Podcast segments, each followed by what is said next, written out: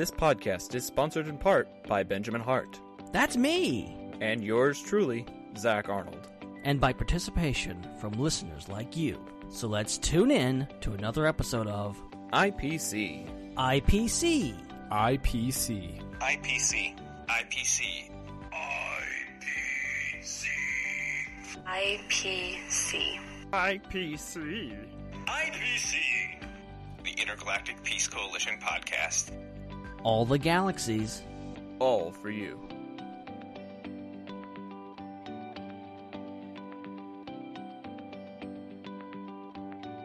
Good evening, ladies and gentlemen, and welcome back to the Intergalactic Peace Coalition podcast, also known as the IPC. We are broadcasting live right here on channel 1138.com. And boy, oh boy, this episode, guys, it's a it's a doozy. All right, if you've seen the title, yeah, you know where this is going, and it's something that I didn't expect to happen. And uh yeah, you guys we got into the top five episode. Um, if you submitted your list, you know all about it, and a lot of you have submitted your list. We got a bunch tonight, and it's gonna be a heck of a lot of fun. Um, before we get into it, of course, introductions are in order. My name is Ben, and joining me, it is my returning guest co-host. He is a YouTuber, a fan extraordinaire of all things geeky and, and especially video games. It is my good friend, Mr. Chris Abbott, aka Starrapter. How's it going, man? Hey, Ben, and hey, everybody. Uh, yeah, I got a pretty big shoes to fill here. Uh, going in the shoes of Mr. Zac Arnold, and uh, I'm gonna do my best. It's gonna be it's gonna be a different energy probably this show, but hey, you know what? The good thing is I'm to talk about video games, so I I can get pretty excited and into the weeds when I talk about video games. So I have no doubt in my mind that at least some of you might appreciate uh, the banter and me just going going away there, but yeah, it's it's it's really fun when I get to talk about games, as I always do um, with this, or when you guys occasionally bring me on with the Star Wars Underworld. We talk about Star Wars gaming in, in specific, and we're going to talk a lot about Star Wars gaming uh, with looking at some of these lists I've seen already. So it's it's going to be a good show, and yeah, you know, we might talk about something that's very recent off the top as well, which I have just got done watching. So I'm looking forward to getting into that too. Yes. So as you mentioned, let's let's just break the ice here and uh, you know, let it all let it all out here. Of course, you you some of you know, maybe you don't know. Um tonight's topic will be top 5 video game characters. Now, I don't think I realized like how wide of a swath of a thing that we were dipping into here with this one. This was your suggestion, Chris, and because I came to you, I'm like, okay, well, I'm planning a show. Zac's gonna be out, and you're the go-to video game guy in my book. Like you're that guy. So like, I want to do something with video games because we don't talk about video games. Me and Zac, we're not that big video gamers. So it felt right to bring you into the fold and actually get someone who knows what they're talking about and is just super enthusiastic about this stuff. And we've already done top five video games. We already did that episode a while back. I wanted to do that one with you, but I looked at our our, our episodes. I'm like, crap, we've already done that. So top five video game characters. and you guys have submitted a bunch of lists already. If you're in the chat right now, you can submit your list um, as well, and uh, definitely do that in the next little while. Um, there will be a cutoff, but uh, if you can get it in before we finish up reading everyone's lists, definitely do that. But uh, yeah, tonight's going to be awesome, and so excited to have you here. And as you mentioned, there's something a bit recent that came about. Um, and something that we've kind of on and off again talked about, and something we're, we're holding out for the end because we want to have a full on discussion about it. But it is The Falcon and the Winter Soldier, the newest episode, the penultimate episode of this series is now out. It's called Truth.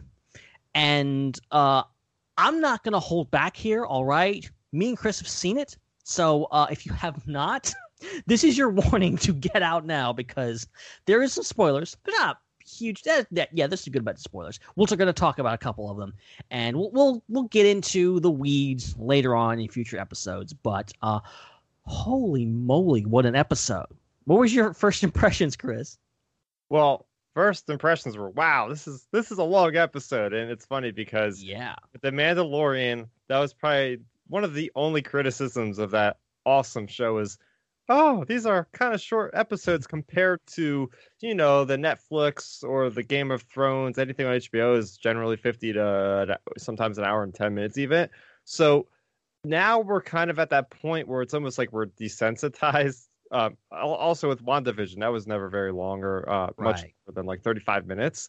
So actually I've seen even some criticisms toward um, this episode, and I think it, it might have even been uh, Steven Schinder who's in the chat saying like, "Oh, I have to sit through an hour long episode." I I kind of felt the same way. I was like, "Well, they've been kind of teaching us that doesn't have to be really long," and it felt like an hour. You know, not not yeah. not in a bad way, but it was like where an episode would usually end. I, I was thinking in my mind like, "This is an hour." We're probably like halfway through at this point. So there was, there was lots of moments where it could have ended and it didn't. I'm very happy for that because it gets right into it from the get go. We pick up yeah. right with John Walker, and I didn't expect that confrontation to really happen that quickly. And it just gets right into it. And that first action sequence really reminded me and took me back to uh, Captain America uh, Civil War, right? Where oh, absolutely. Iron Man and Winter Soldier and, and Cap all fighting. It was just like that all over again, essentially. And it was really brutal. I think they did a great job with the choreography as far as um, just some nail biting moments and like, oh, it was just breaking the wings off a Falcon and and you know his arm getting broken as they both work to get the shield off his arm like that made me cringe like hearing that noise just, oh, man. oh yeah that's that's a brutal noise yeah so and it, and it and it felt and it's kind of redundant to say, yeah, it felt like a Marvel movie at that point, right? You had the music, you had everything going for it. You built up to those events where we've been. Eh, you you introduce this character of John Walker, and I, I want to spend some time talking about him because this is a character they threw him in there at the end of episode one, and there's always been that weird thing where you're like, this guy's really a nice guy, but deep down, there's got to be something wrong with this guy. And obviously, as the season goes on, you see more and more of um, the cracks start to form in his uh, his personality, and it just shows you. Uh, first off, like the acting ability that the, the actor has, and I'm not recalling uh, his name right now. Wyatt Logan is his. Oh, name. thank you very much. yeah, he does a great job of portraying this character as far as um, making us really love to hate the guy, right? It, it's almost got like that Joffrey Baratheon feeling, right? It's like I yeah. want to see this guy lose already. He's he's just you know screwing with our main characters, and after that last cliffhanger, which was from episode four, that was one hell of a cliffhanger.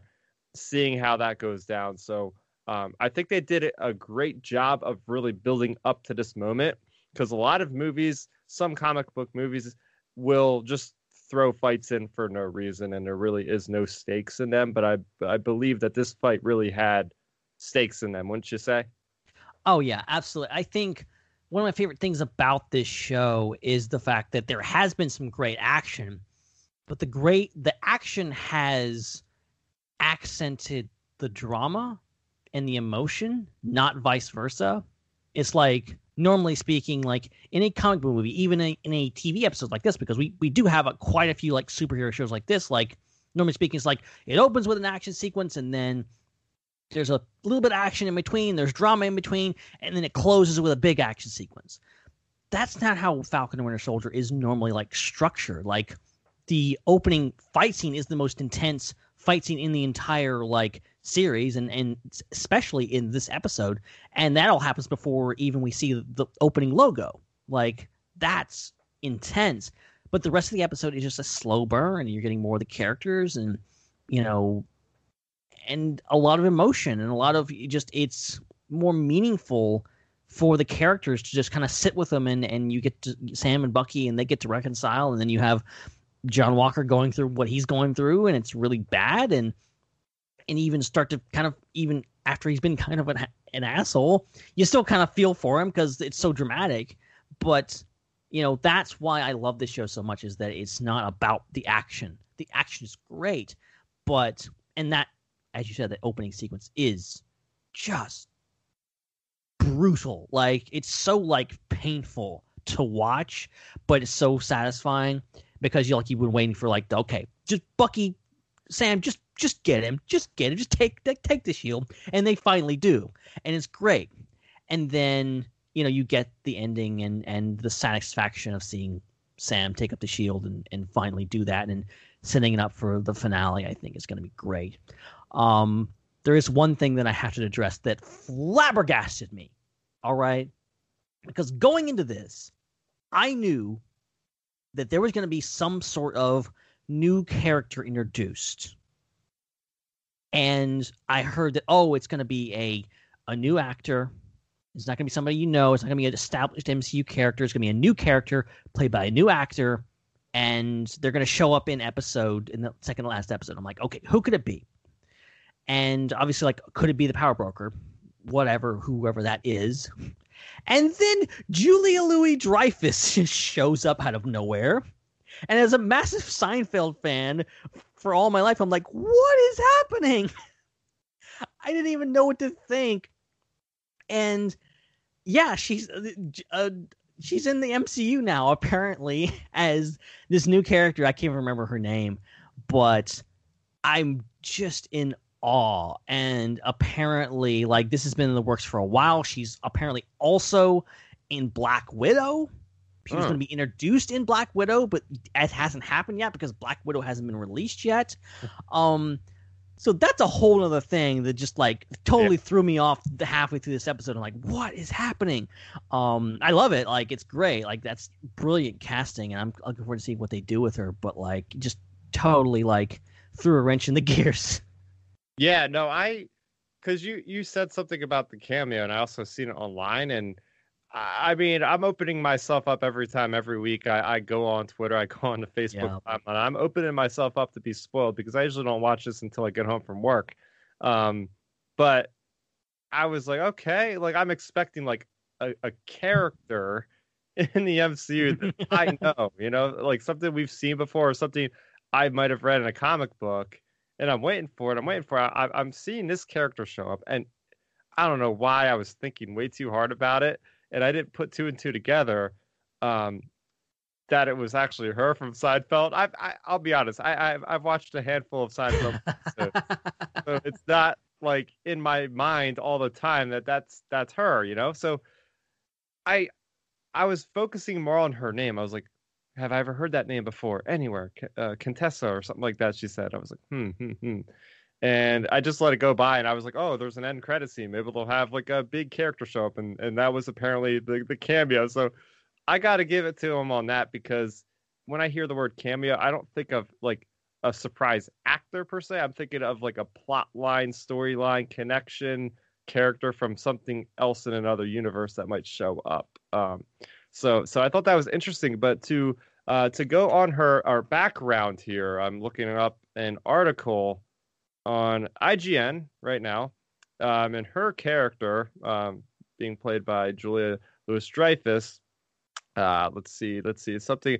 Uh, Contessa Valentina Allegra de Fontaine, aka known as Madame Hydra. Did you know yeah. that? Yeah, I heard something about that.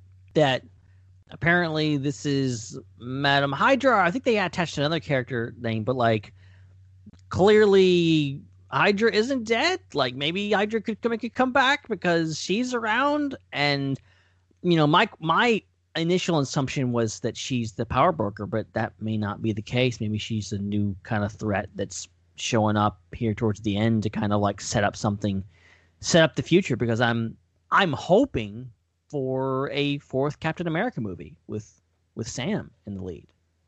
Yeah. And maybe maybe Hydra will be making a comeback, and maybe that's kind of instigates that. Yeah, I think what could happen is she's she's recruiting him and she gives him this card that is blank. Like what the heck is the significance of that exactly? I wonder if he's got to like put it over fire or something to make it like show through, like like poured over a candle or something. I've, I've Yeah. seen, like Yeah. invisible ink or something. Is it Oh, wait a second. Is it maybe some kind of vibranium thing she, he can melt and put in the shield he was making at the end? oh, oh, I didn't even think of that. That's cool. I Because I'm like that. Like, is that just regular steel he's making the shield with at the end in that end credit scene? Because, I mean, yeah, he's got the super, um, super soldier serum, but like, that's what makes Cap Cap is is also just the the tech of that vibranium that he's able to use, right? So, is is the behavior of the shield when you throw it? Is that because it's the vibranium um, alloy that's in that's inside of the shield to make it like aerodynamic the way it flies around? You know?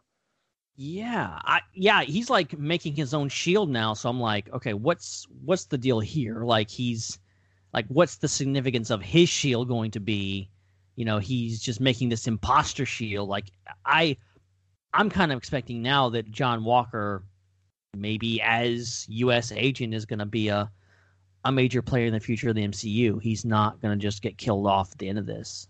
Yeah, I hope not. I hope not because this is what's so great about having long form entertainment in the MCU. We're not just building up a, a character in two hours and killing them off, right? So we're getting a good five hours, let's say, and a good hour is just straight up this guy's story when you think about it. Probably, Yeah. I don't if, do the math, whatever. Um, so I think that could be that could be the case. I, I would like to see they're building up the future of him. Maybe he's gonna get. I, I'm thinking he's gonna get some very bad injury. He's gonna get maimed, like his leg is gonna go or something like that, or it's just going to tear him down even further. Because I really like the performance that that uh you said his name is Wyatt, right? Wyatt Russell, yep. Wyatt Russell gave when he's in the courtroom and the senator is uh, mandating him and all the to explaining him, hey, I'm not giving you a court martial. That's because you did all this amazing duty um, throughout the years. And he just like raises his voice, and John just raises his voice and just tells him like it is. And I'm like, he just walks away from the guy as he's actually talking like how much disrespect he has for for this entire government at this point is just setting him off the wall. yeah, like Walker, like you can't help but feel a little sorry for him. Like he he did this to himself, obviously, but it was just this perfect storm of of maybe good intentions, good-ish intentions on his part, and you know, I love his line about you you did this. You you put me in this position. You gave me this responsibility and like that whole idea of like you could you could draw this compared to so many things in the real world like you know putting pressure on someone giving someone so much responsibility and putting so much pressure on them that, that it gets to them and that you know like say for example you know celebrities just in general you know we prop them up we put them on pedestals and then you know we say oh how great they are how wonderful how talented you are and then some of them the it gets to them it gets in their head and then they end up doing you know destructive behavior that either harms themselves or harms someone else. It's it's a real thing it's a real the idea of like putting someone in that position propping them up on a pedestal and saying you're great you're fantastic you're captain america and then it just he just self-destructs because he can't he couldn't handle it um and now he's this like literally unhinged dude with who's a super soldier now and who knows if they do they even know he has the serum like I- i'm curious about that like Yeah. Like, That's seems like they wouldn't let him go free if they knew he was superpowered. You know? Yeah, seriously, they just left him out to dry with that that entire plot line. I also I'm very curious if we're going to see any more of Baron Zemo as well. What what'd you think about how how that went down with with uh, the Wakandan uh Durumai or I forget their their name exactly. Dora Milaje. It's a There mouthful. we go. there we go. Um, that whole- that whole thing went down with, with we have Winter Soldier, we have Bucky giving his, you know, doing his amends, but then that was a tense moment when he pulls the trigger, right? And I just see all the all the bullets in his hand, like, damn, man. I love the symbolism of him using his real hand to hold the gun and like, I'm gonna shoot you, and then he clicks the gun. It's like, okay, the gun's empty, and then holds out his other hand, his his hand that he's used to kill people with, and he's like, okay, I got the bullets over here, and I'm not gonna kill you because I'm not that person anymore. Like, I'm not gonna do that. Um, and I love that, like this whole juxtaposition and just Bucky's journey and like people telling Bucky who he is this entire time. Like, you know, I, I, Isaiah Bradley is like, oh, you, you think you can just wake up one day and decide who you are, and all this kind of stuff, and decide you're not a killer. And then Sam at the end going like, dude, just be who you want to be. It doesn't matter what anybody says. It doesn't even matter what what Steve thought. It matters who you want to be and just do it and just you know go forward. Um, but okay, getting back to Zemo, I'm getting there's so many things about this episode. I'm sorry. it really is. But Zemo, okay, so apparently in in Marvel lore, there is this super villain team called the Thunderbolts. I think. Oh yeah. and they are based, or I don't know if they're based out of the raft or what, but Zemo is taken to the raft, and that's where all the you know the big bads go. Like I think canonically, um, Abomination is there from the original Hulk movie Mhm. and there's several other people there. So it's it's it's like setting this up that like and then uh Ross, Secretary of State, wherever he is now, Thunderbolt Ross, who is the leader of the Thunderbolts, eventually he has control over that and he becomes Red Hulk at at some point maybe. So like they're setting this up that maybe the Thunderbolts could come about and Baron Zemo leads the Thunderbolts. So like they're putting him in prime position to like come back we have not seen the last of Zemo. Either way, we have not seen the last of him. Yeah, and hopefully we haven't seen the last of his dancing either. oh, more more Zemo dancing. That's his superpower is dancing. I you gotta love how fast Disney put out that cut of him, right? Like they there was like 30 seconds extra or something somebody said, and then within a day they had it on YouTube as a one hour loop. That's that is great on Disney's part for really uh picking up the pieces with the with the presence on social media so quickly. I'm telling you, that that was brilliant move. Like an hour long of Zemo dancing. so good. because it's so such good. like a serious character. The last thing you would ever expect that type of person to do would be just like at a rave party, like pumping his fist, right? Oh, it's so good. It's so good. Yeah, I I'm sad now because we've only got one more episode of Falcon and Winter Soldier, and then that's it. And then Yeah. probably not a season two. It's probably just you know continuing on with the story. And I'm loving this show so much. Yeah, yeah. I, I, before we we uh, go to the next the next uh, phase in this this episode here, I do want to talk about what stood out to me the most and what is sort of like the blue lightsaber of this entire uh, show is the shield itself, and and you Yeah. before about symbolism in Bucky's hand, and there's so much symbolism that's tied into that shield, right? There's just so much of a responsibility for Sam to do what he wants with the shield in the beginning, giving it up, and now he realizes it really should be wielded by him. He's the one that that that really deserves to use it. I mean, Cap was the one that actually told him to take care of it. But what do you think about the shield so far? About how that really is like the backbone of, of everything that is pretty much happening in the series. Yeah, I love that it's become like a true MacGuffin in the show. That it's become this thing that, you know, and and Sam's struggle with all of this, and bringing in a lot of the social commentary about race and you know Sam's struggle with that and Isaiah Bradley and the, the just not just the responsibility of being Captain America but being a black Captain America and like what that means. And I love the shield has been there as like this thing and like the whole idea of like being worthy of it. And like Sam getting the shield from Steve and then you know he's like oh thank you and he says that and you're thinking oh he's going to be Captain America.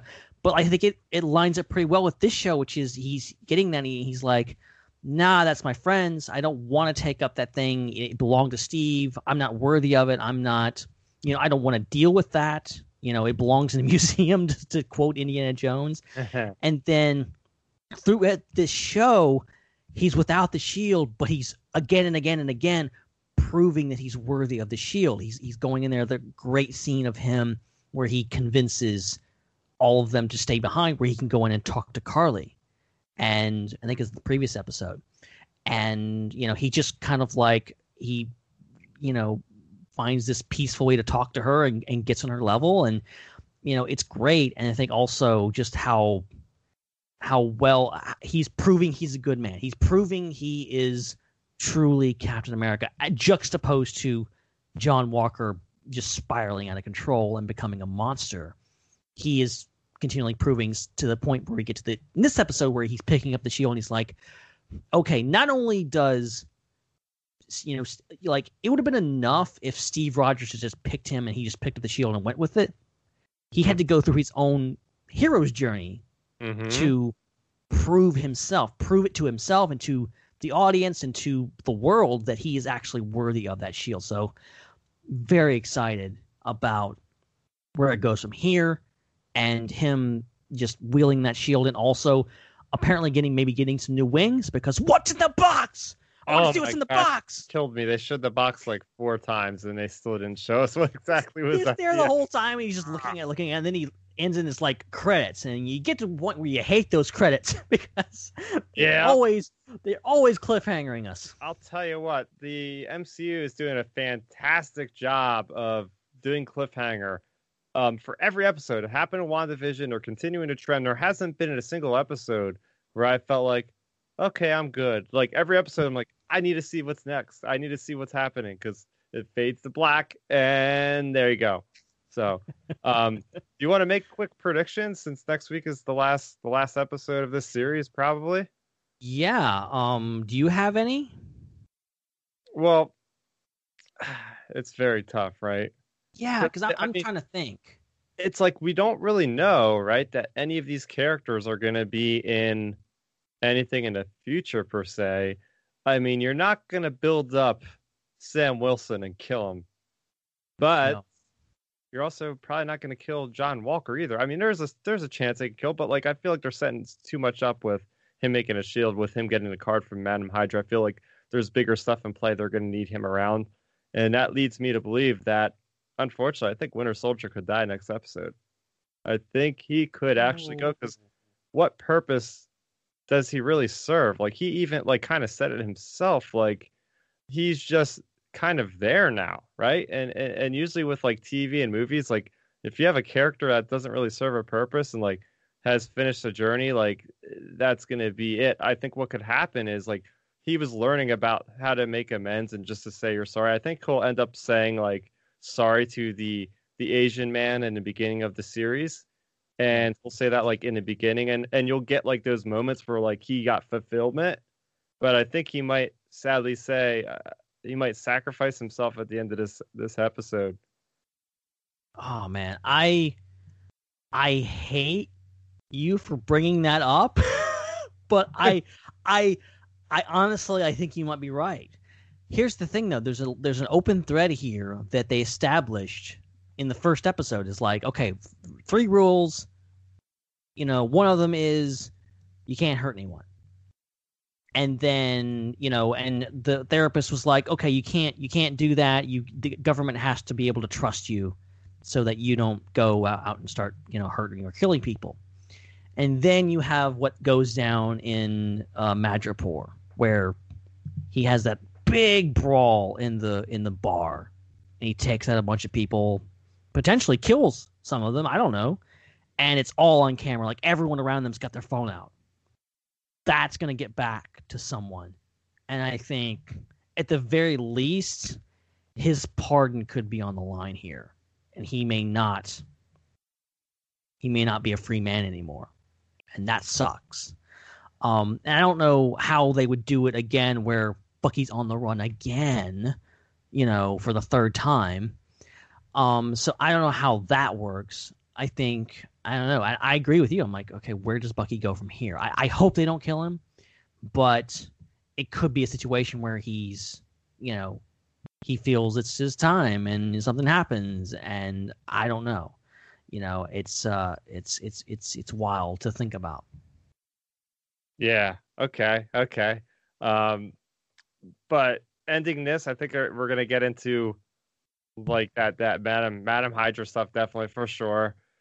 We're gonna get we're gonna get the solid that I guess we're gonna get that closure where the world maybe maybe the world will accept Sam Wilson as Captain America. We're gonna see him kind of close off the thing with his sister, which by the way I know we didn't really speak about it a whole lot, but I have really been enjoying that aspect of the show because we never really get to see that ever from the movies because there's just too much going on. That whole settling Right. down with the family, taking care of things at home.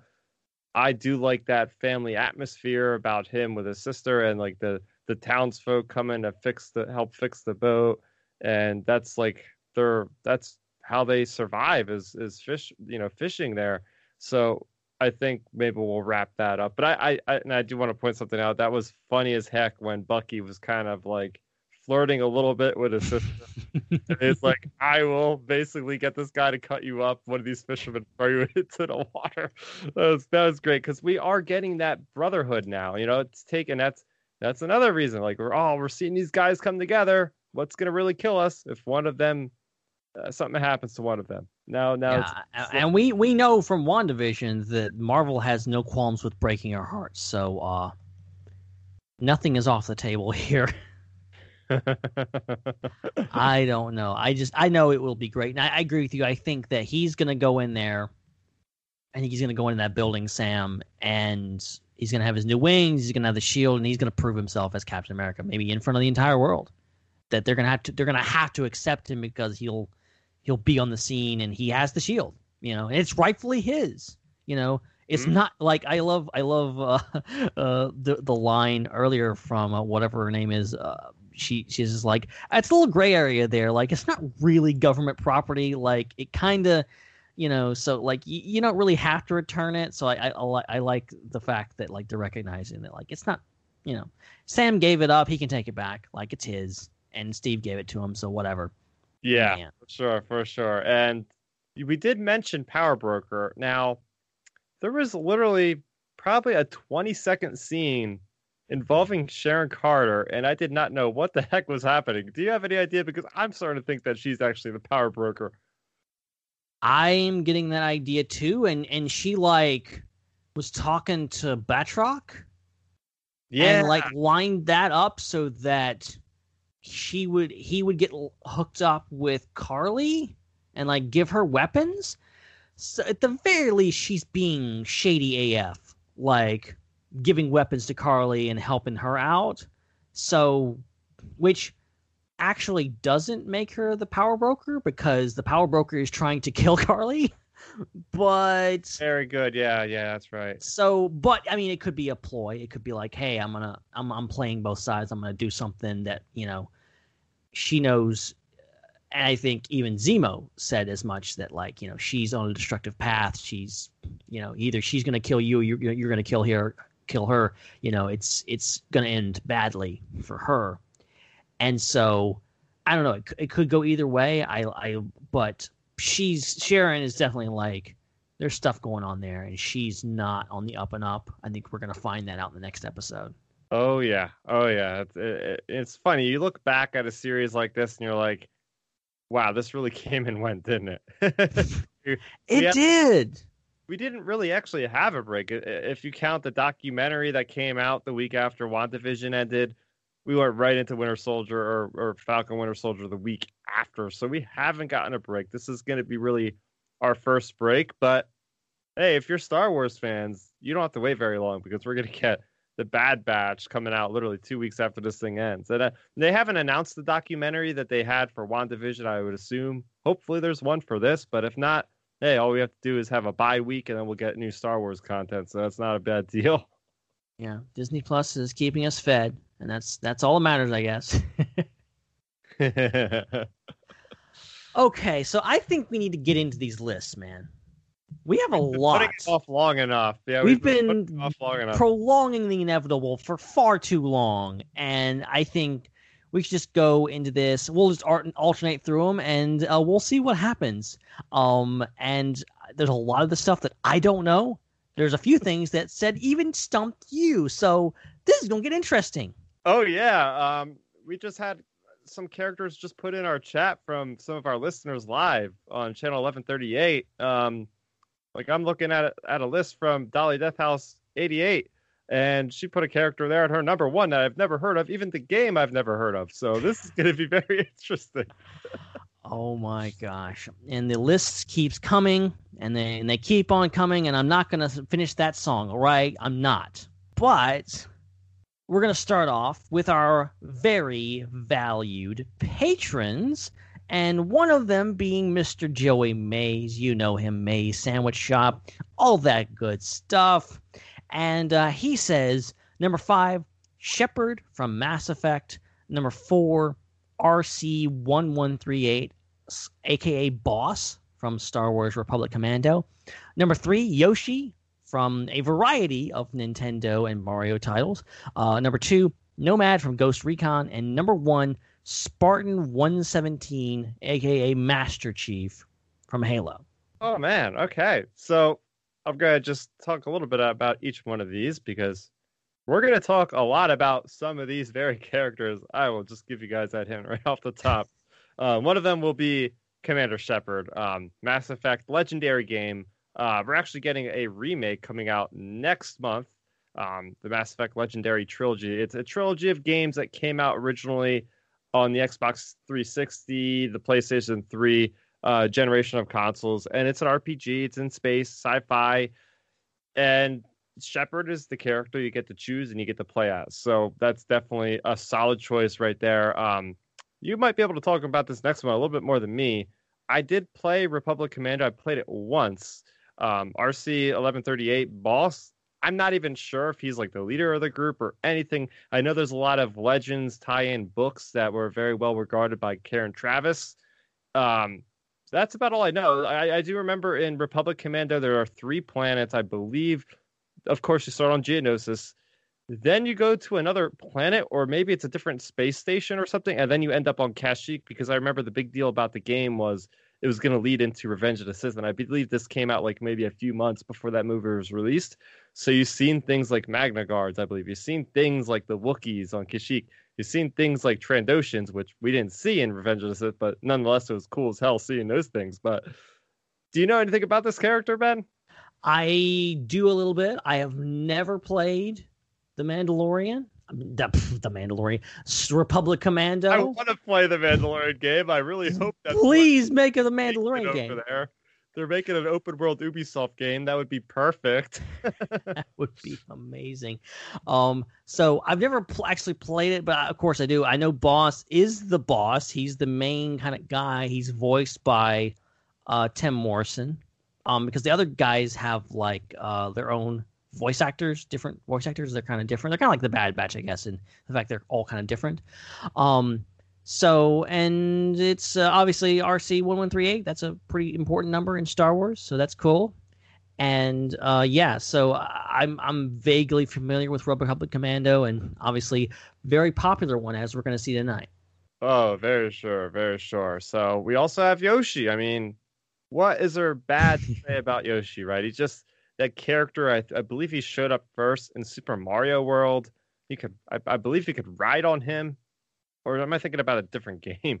But I know for a fact his tongue is his major uh, unique point, his unique trait. He can kind of like stick his tongue out and, and or like poop out uh, eggs, stuff like that.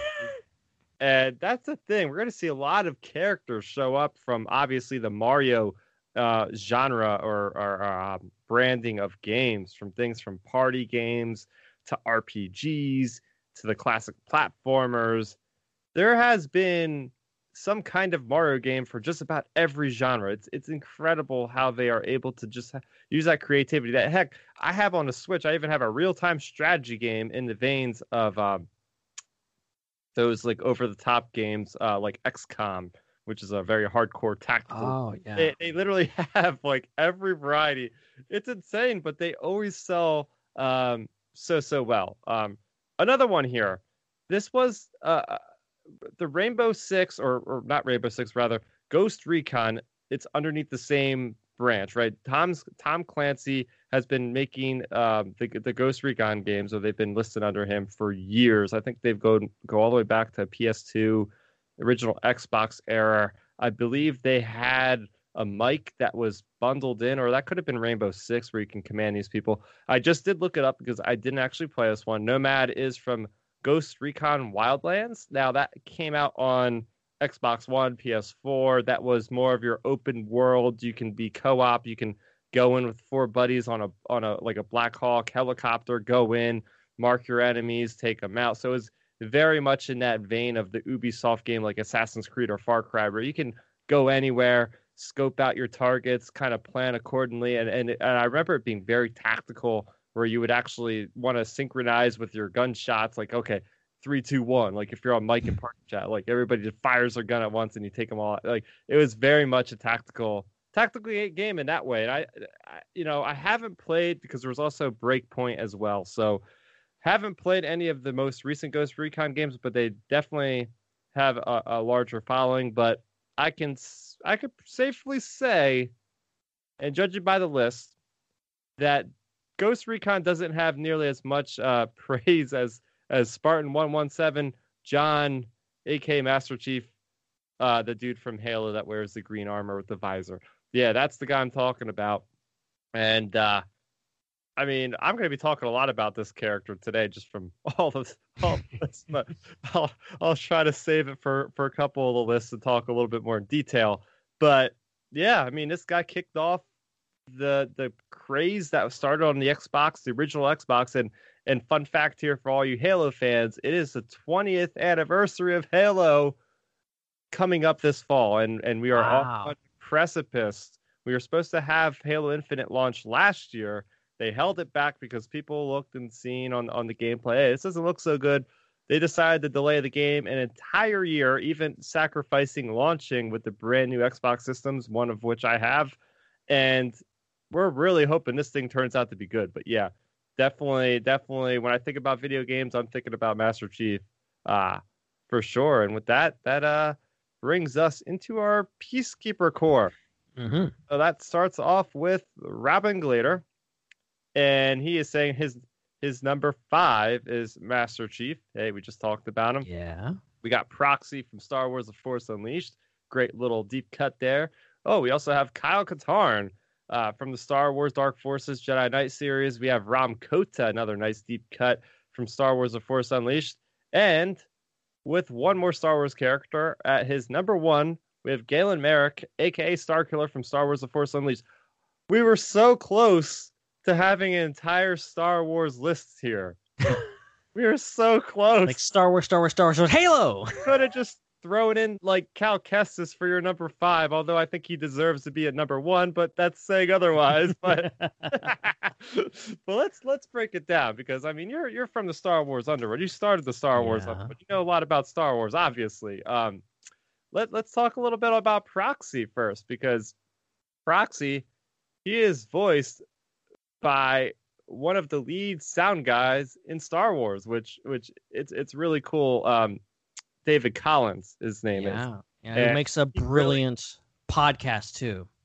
Yeah, I soundtrack this was show. his first gig. I, I believe this was his first gig with Star Wars. Um, as far as like putting his voice, because if you Sounds watch any of the films now, he does like all the ADR stuff for Stormtroopers and everything else now. But I, I think Proxy was like his first Star Wars game that he lended his voice to. So I, I thought that was pretty cool. That's cool. Yeah, I love Proxy. Like Proxy is one of those classic Star Wars characters that I would love to see make it into canon some one day.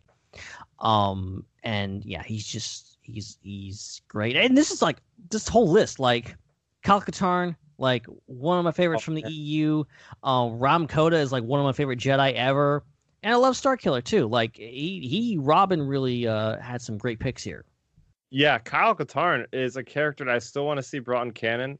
I think he could really work well actually in the Mandalorian era because that's actually where his game takes place. If you, I played it not too long ago because it's on the Switch, so I'm like, let me try this game on the Switch, and it works great. But it takes place five, you know, Dark Forces, Jedi Knight two, uh, whatever. I, the titles confuse me sometimes, even to this day. Um, Jedi Outcast, that's when I always play. It's Jedi Knight two, Jedi Outcast, I believe it takes place five years after the events of Return of the Jedi, and they're talking about the New Republic and all this stuff. I'm like, dude, this guy fits right in with the Mandalorian. Get him in there somehow. Because you have this awesome story where he starts off with a blaster and it's all first person gameplay. And Mm-hmm. then you get to like maybe a third of the game and you actually meet Luke Skywalker, the same Luke that you see, the same costume and everything you see in Mandalorian. He's got the green lightsaber, the black costume, and they're training on Yavin 4 and then you have the freaking dark troopers from Mandalorian. Like, this is made for Kyle Katarn to show up in this series, and that's why I kept seeing more of those references. I'm like, oh, maybe Kyle Katarn will rescue uh, Grogu or something, but we can still can still hope. Um, I do believe that Rahm Kota. I mean, I, I haven't heard of this from any official source. This is purely speculation on my part, but I would believe that maybe there was some Rahm Kota that was put into um, Kanan Jarrus as sort of a proxy, no pun intended. Uh, so, so do you did, have you ever heard of that, or, or can you make that connection your, with yourself because they're both blind Jedi, or are they both? Yeah, they're both. Here's here's this thing. They're both blind Jedi. They were blinded by characters played by Sam Witwer. Oh my gosh, you just blew my mind. oh wow. I'm telling you, that is so great, and I, I love both of them. I like like I love uh, I love uh, Ra- Rahm Kota's whole story about like him like enlisting people instead of like you know using clones. Like he didn't trust the clones, so he used them. And that's how he survived Orsa. Because I always loved that idea. I don't think would work in canon. I don't know if that would actually like make a whole lot of sense but I did like I love that idea as like backstory for him. Yeah, then of course the legendary Star Killer. I mean, people love this character. They have so much passion for him. I mean, there's always that group of people that are like, "How the heck can a can a Jedi pull a Star Destroyer out of the atmosphere? Like that guy's overpowered, right?" Like, and we see some references to that in in, in Rise of Skywalker with Rey pulling down the speeders and whatnot like that, or we see it in the in the most recent Clone Wars the final season where where Ahsoka is holding on to Maul's ship as it's trying to escape that Venator class to uh, Star Destroyer. But yeah, Galen Marek is always up there when people are talking about their favorite Star Wars characters. He's he's on the list. I I, I think there might still be room for this to guy this guy to get into the canon. I still stand my ground when I say he might appear in the sequel to Jedi Fallen Order because heck, Oh Have a Cal Kestis versus Galen Marek, make him canon. Now that Vader knows that Cal Kestis is out there, Vader's going to send his best his best Inquisitor out to try to get him, right? Or try to find him, locate him, whatever. But I think that would make a make a really good antagonist in that game. Um, I really hope that comes true. I'm kind of just putting it out there in the ether, but who knows? I love that idea. Uh, any anything that gets Ram coded in there, that would be great. That would be fantastic. I love that. Yeah, we do have some honorable mentions here as well from Robert. Yeah. And his re- honorable mentions are two characters from Knights of Old Republic. Revan, we're going to hear that name coming back. Uh, we got Malak, Knights of the Old Republic. We got Delta Squad, which is all of the Star Wars Republic commandos, not just Boss. We have Cortana from Halo, which is the AI. We also have 343 Gal- Guilty Spark, also from Halo, which is this annoying little drone that kind of looks a little bit like Darth uh, Darth uh, Maul's little eh, like the, the little black droids that fly around on Tatooine. Those little things kind of reminds me of that.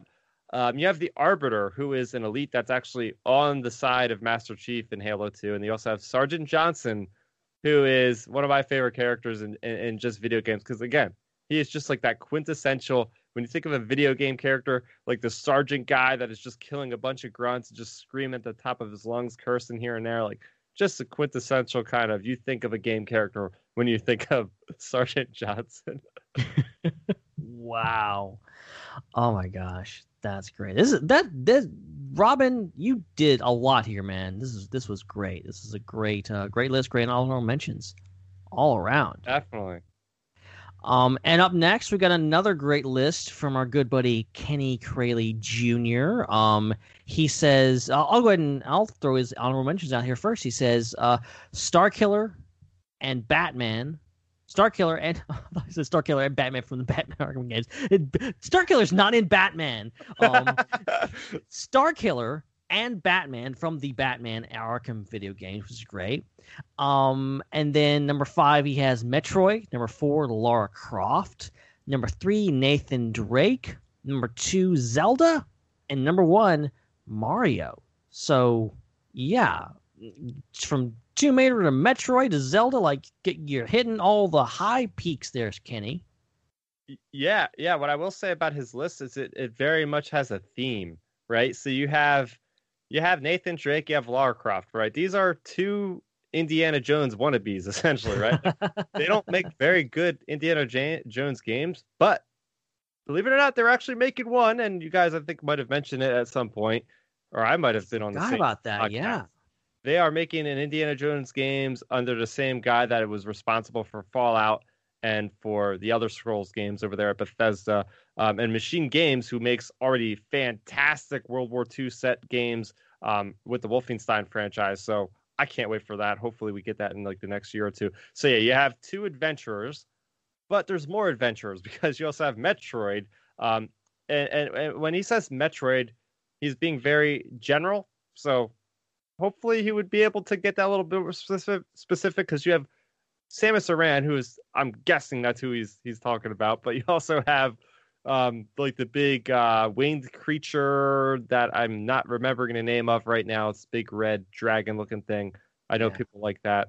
Um but yeah, so Metroid is very much an exploration game. But then you have Zelda, which is another exploration game. And I guess you could say Mario is also exploration. So very much uh he he very like very much likes a lot of action adventure games which heck i mean you can't go wrong with those and of course batman uh the batman arkham games we're going to hear a little bit more from them later on in the show tonight as well and yeah star killer can't go wrong there um we're going to go into sean drew's list and i really like his list a lot um it starts with Canderous slash mandalore from knights of the old republic I don't think that guy gets enough credit. I mean, that guy's got awesome hair. That's the one thing I remember from that character is he has this hair that I'm like, I'm envious of like that flat top, like blonde hair look. Like he just looks like such a cool soldier, you know. Like, don't mess with me. I'm Canderous Ordo. You know, it's really fun. Uh, he's a big fan of Kotor because he's also saying HK47 is his number fourth pick. Revan coming in at number three. Like I said, we're not going to hear the last of Revan. Uh, we have Marcus Phoenix for our first Gears of War uh, uh, selection on the list tonight. But that's not it because he actually puts Baird from Gears of War at number one.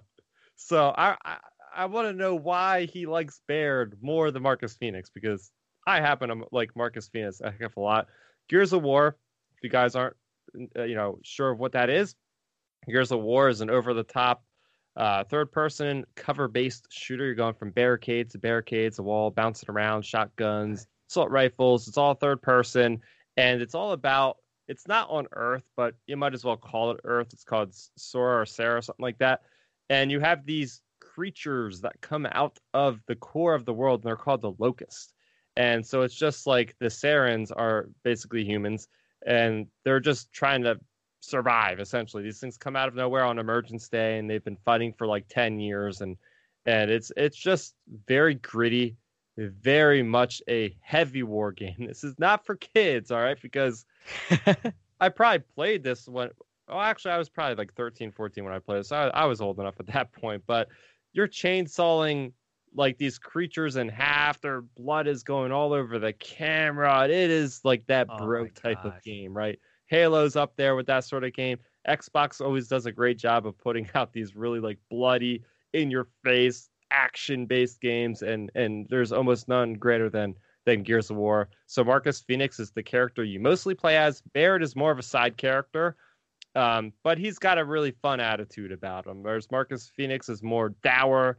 Baird is more of that character that that brings some of that um, comedy relief um, as well. HK47, speaking of comedy, man, this guy is one of the funniest guys in Star Wars to this day. He is an assassin droid, and he has one heck of a personality for a droid. He's he's always calling people meatbag, and the way he's his speech is like he'll basically dictate what his expressions will be, even though he's a droid. You know, so he'll be like, um, contested feeling or something, and he'll say this. And you know, it, it, it, he is just absolutely fun as heck to play with. Um, you can have him in your party. You don't actually play as this character. He's one of your companions. You could have two companions traveling with you around the world at all times. So this guy is always on, always by my side. As soon as I unlock him, you find him on Tatooine. Then you could bring him to the Tusken Raider village, and you could just have him go around and just slaughter everything. I that that was one of the funnest points of the game for me.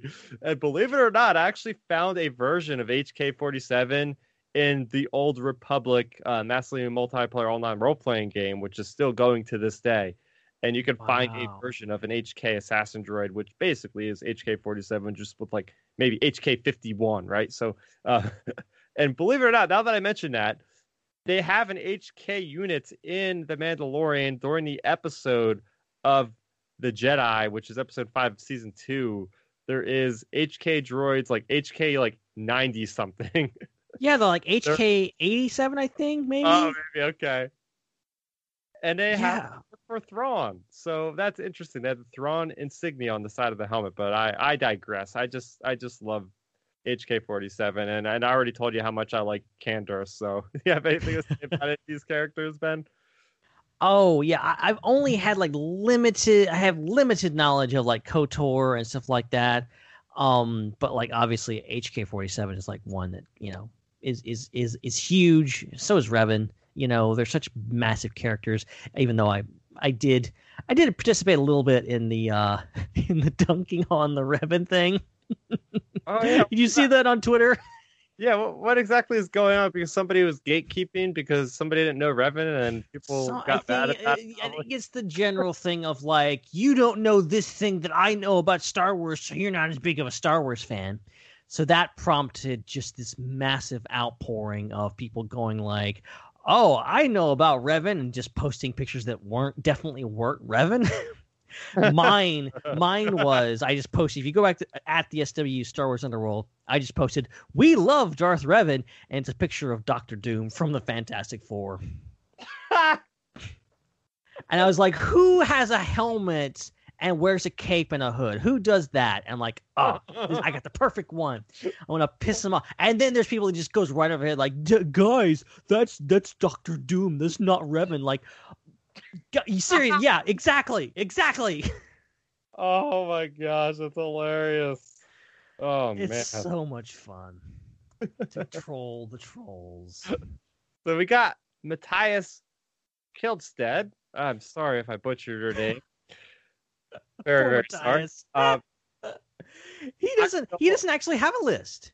He just he just had this little nice little message for us, and he said, uh, "I'd like to put in a list, but at the moment, I don't think I have played enough to give a fair opinion, and I would like to make a list out uh, that I would like to make a list list out of." But I'm very excited for this podcast, and thanks again for giving us this incredible good podcast in these crazy times. Love you guys love you back, Matthias. Glad to have you. I mean, you could have still. There's no. There's no gatekeeping here. All right, you're totally free. You don't have to be a huge video gamer to put in a list. Um, and when you hear my list, you're gonna know that, that I'm not a big gamer either. All right, so you know it's it, it's fine. It's fine. But I I appreciate the message, and uh, yeah, uh, respect respect your choice to sit this one out, but we appreciate the message. Eh, hey, we're you know we're celebrating in spirit, and that's the thing that Ben just said, right? It, it doesn't matter who you are. Games are a way to bring people together, and more than ever, are games important because there are ways for people to stay apart, um, and to have ways of you know having time set aside to even meet virtually to do something as you're having conversations. There's lots of games I play, such as Sea of Thieves, where sometimes the gameplay isn't as much of a priority at certain points as you're sailing from place to place. So it's a nice game to chill out and have conversations with. But then you could have the games like Gears of War, and you could be in horde mode where everything is super intense and there's no time for a conversation because you have to call out targets. But the fun, the, the, the point of the matter is, hey, these are ways to to entertain yourselves, and in a lot of circumstances, people even become friends through video games. I've met very Oh, yeah. many friends through games like World of Warcraft, or like I mentioned, Star Wars: The Old Republic MMOs, like people all across the world. I have friends that live out in England and stuff like all over. It's it's a really good way to just, you know, be- the the sense of community with the gaming um, community is is is none other like what I've experienced so far, and I've been doing this for a while. So, hey, thanks for the feedback, and hey, maybe we'll play a game together sometime. Let me know what you like, man, and uh, I'm sure I can make it happen. Heck yes. Heck yes. All right. So going from one end of the spectrum to the other, here we go with tonight's edition of Schindler's List.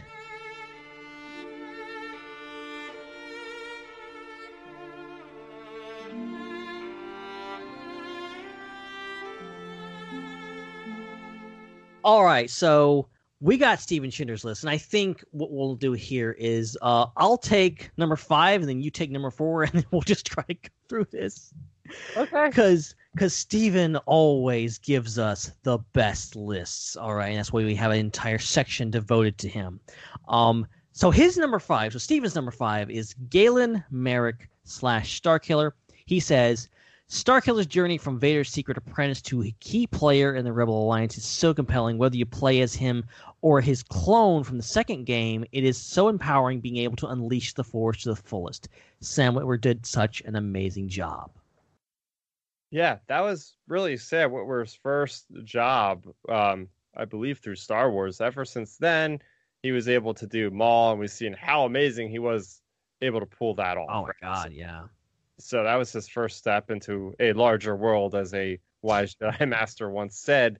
But yeah, it's such a cool place in the Star Wars universe, right? You had that that gap right between um, Revenge of the Sith and then going right in uh, right before A New Hope, and you get to see Vader cutting down Wookiees, and then Vader finds this young child that happens to be able to use the Force to take the lightsaber from him.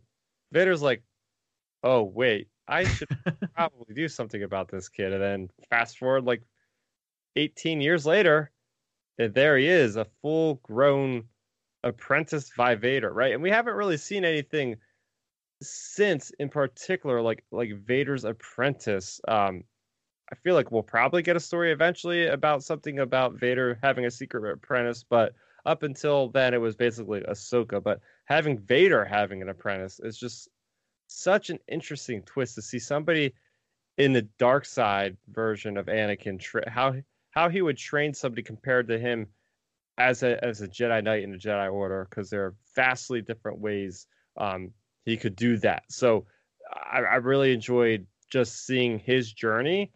I was a little let down about what happened in, in the second game because they never got to finish it. I, I think it was going to be a, a, a trilogy of games, but they left it off Yeah.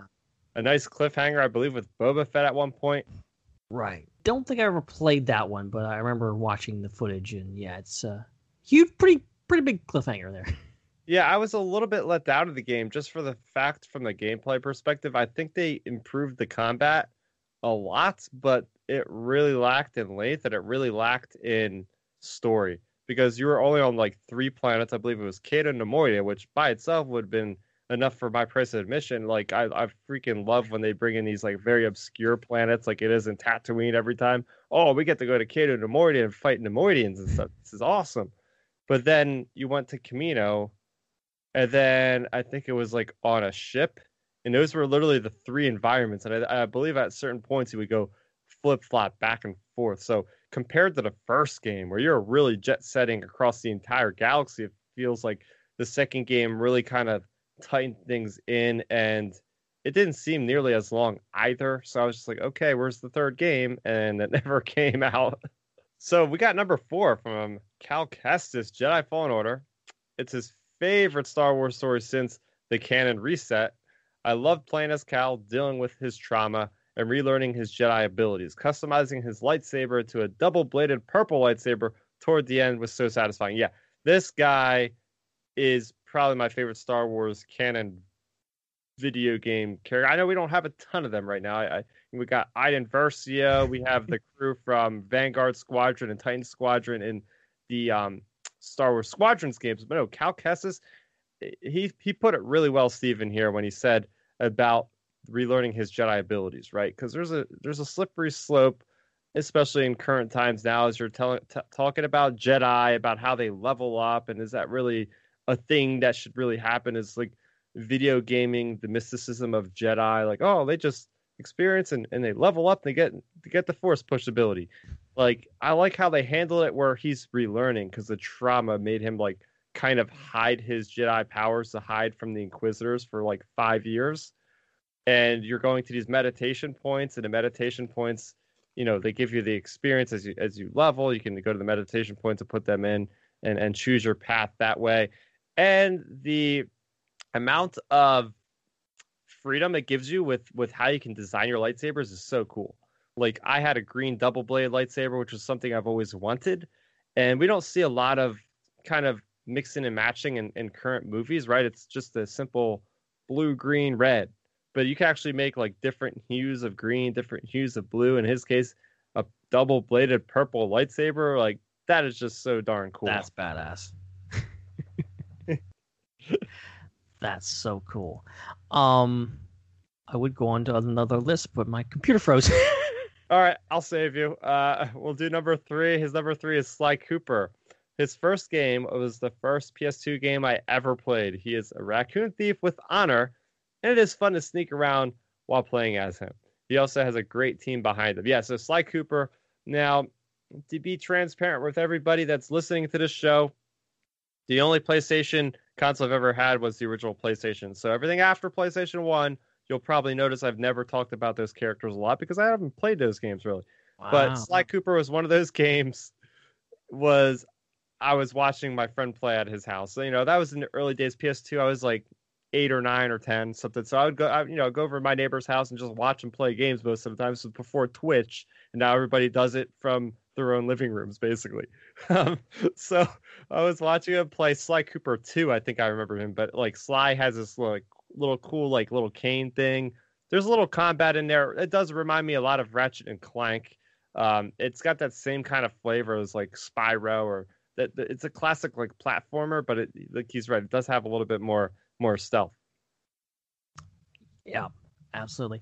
Um, and then also uh, for for uh, Stevens number two, we have Ratchet from obviously from Ratchet and Clank. He says the the lovable Lombax from the Ratchet and Clank series is fun to play as with all of his gadgets and weaponry. James Arnold Taylor started voicing him in the second game and going commando, and has brought a lot of life to the character since. And of course, he has his trusty robot pal Clank at his side. And I believe there was a believe there was a there was a movie, Ratchet and Clank movie where James Arnold Taylor also voiced him, which sounded yeah. cool. Yeah, yeah, yeah. The the lovable Lombax, and and they are on the precipice of releasing uh, Ratchet and Clank. Um, some I forget the subtitle, but it's going to be the first PS5, I believe, the first PS5 five specific game that's coming out in June, and a Rift in Time. Yeah, it's it's it's Ratchet and Clank: A Rift in Time. That's going to be a PS5 uh, game. Um, but yeah, no, the, the Ratchet and Clank series is another one of those games. Like I, I would just watch my friend play because those games really focus a lot on weapons and having crazy weapons. Like you have a little weapons wheel, so you get like so many weapons by the end of the game. You're switching back and forth, like crazy weapons. Like you would see something like um uh, Rocket the raccoon using. That's the best way I can kind of imagine. You know, the guns he uses are like three times the size. It's basically the same thing. You're basically running around as as Rocket the raccoon in these games. Oh, that's fantastic.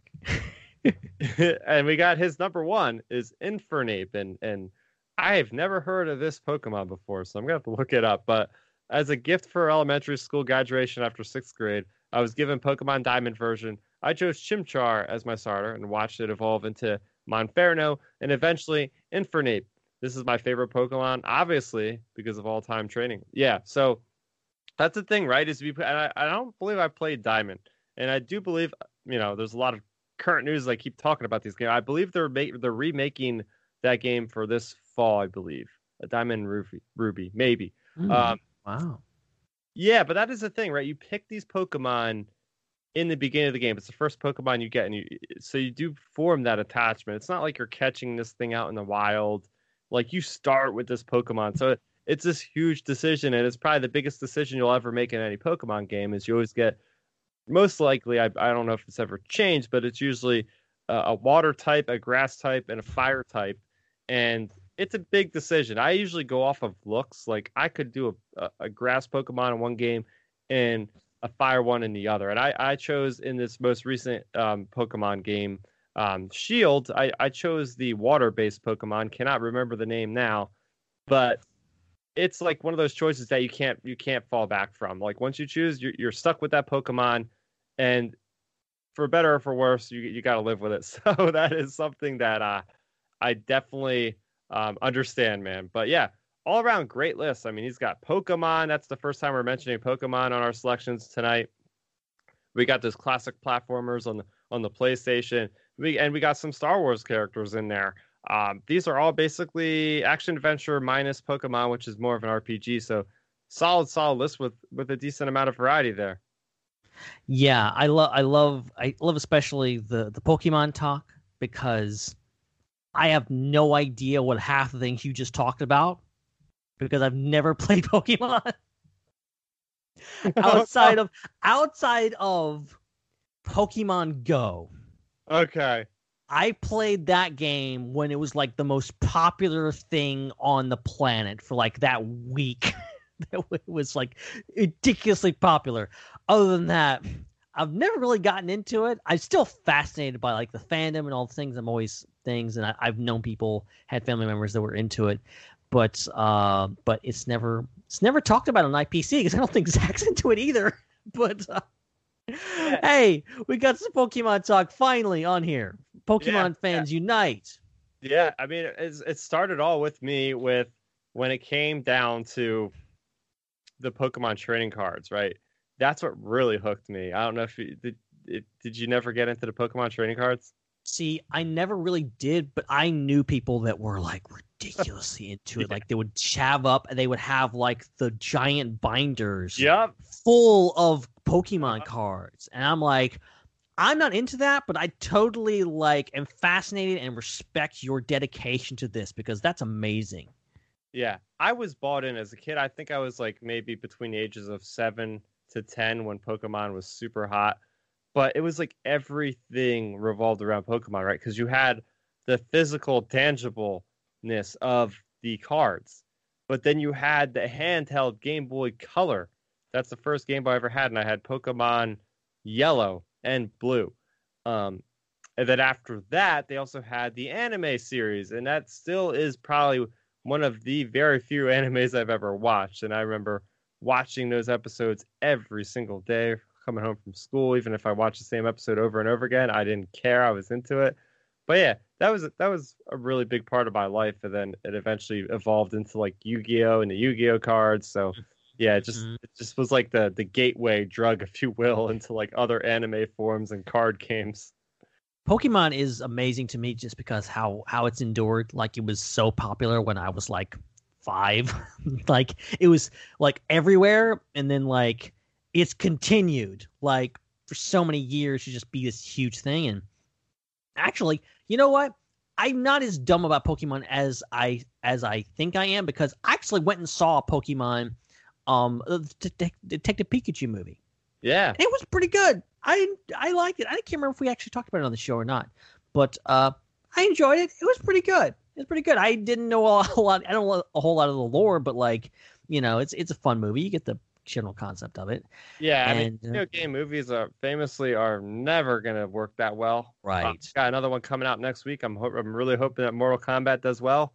But yeah, the Detective Pikachu, uh, pretty darn good. I, I think they did the best job they can because they they t- they didn't go literally into what Pokemon was. They they they made it more of like a noir kind of exploration mystery movie where the the Pikachu happened to be propped up that much better because it, you know it was being voiced by Ryan, Ryan Reynolds. So I think that really helped elevate that higher up than than some of the other video game movies out there.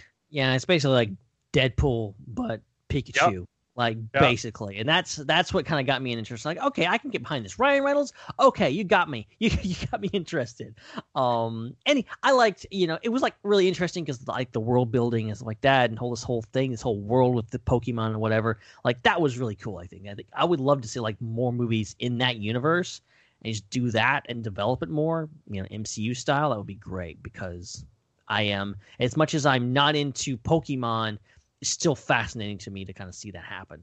So, uh, Oh yeah, Pokemon, man, yeah. There it's a go. whole world. It's a whole world unto itself. And uh, yeah, well, I, I, I, uh, obviously Steven, is in the chat right now, he's kind of into it. So I think maybe we just need to stage take over. Me and Zac will just take the week off, and you two can talk about Pokemon for an hour or two. Um, I think that I think that's thing because uh, well, our, our good friends uh, Chris Sequel and uh, was it Steven? Or was it somebody else? No, it was Jake. It was Jake and Chris, and they took over the show for a while to talk about Frasier. Yeah, I remember that episode because I'd never seen a single episode of Frasier, but I listened to the episode anyway. I was like, "Oh, this is still entertaining," even though I've never watched the show. me too. Me too. I was like, okay, this is this is entertaining. Like their kind of infectious like love for the show was was very very very entertaining. So that was great. Maybe we'll do more of those in the future when me and me and Zac are just tired and we just want to take a week off. Um, okay, so up next we've got um, Chad, our buddy Chad at ChadBTI on Twitter, and uh, he says uh, number five, Cassandra from AC Odyssey. Am I saying that right? Oh yeah, I have a lot to say about this. Oh, number four, Master Chief, obviously. Um, uh, number three, Link. Number two, Ezio Auditore de Firenze. I'm sure I butchered that. I'm pretty sure that's from Assassin's Creed, correct? yes. There we go. I got I got one. Um, and number one, Batman from uh, Arkham series. Um, so break this down for us, Chris.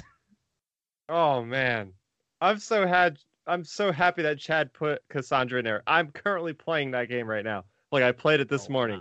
wow. um, Assassin's Creed Odyssey is literally an odyssey. This game is massive. You get the entire Greek world from everywhere around Athens to down south by Crete and everywhere in between. What's really cool, and I've never seen this into a, in in a game made just like this, right? So Assassin's Creed generally you pick with a character and you stay with the character, such as Ezio Auditore de Firenze.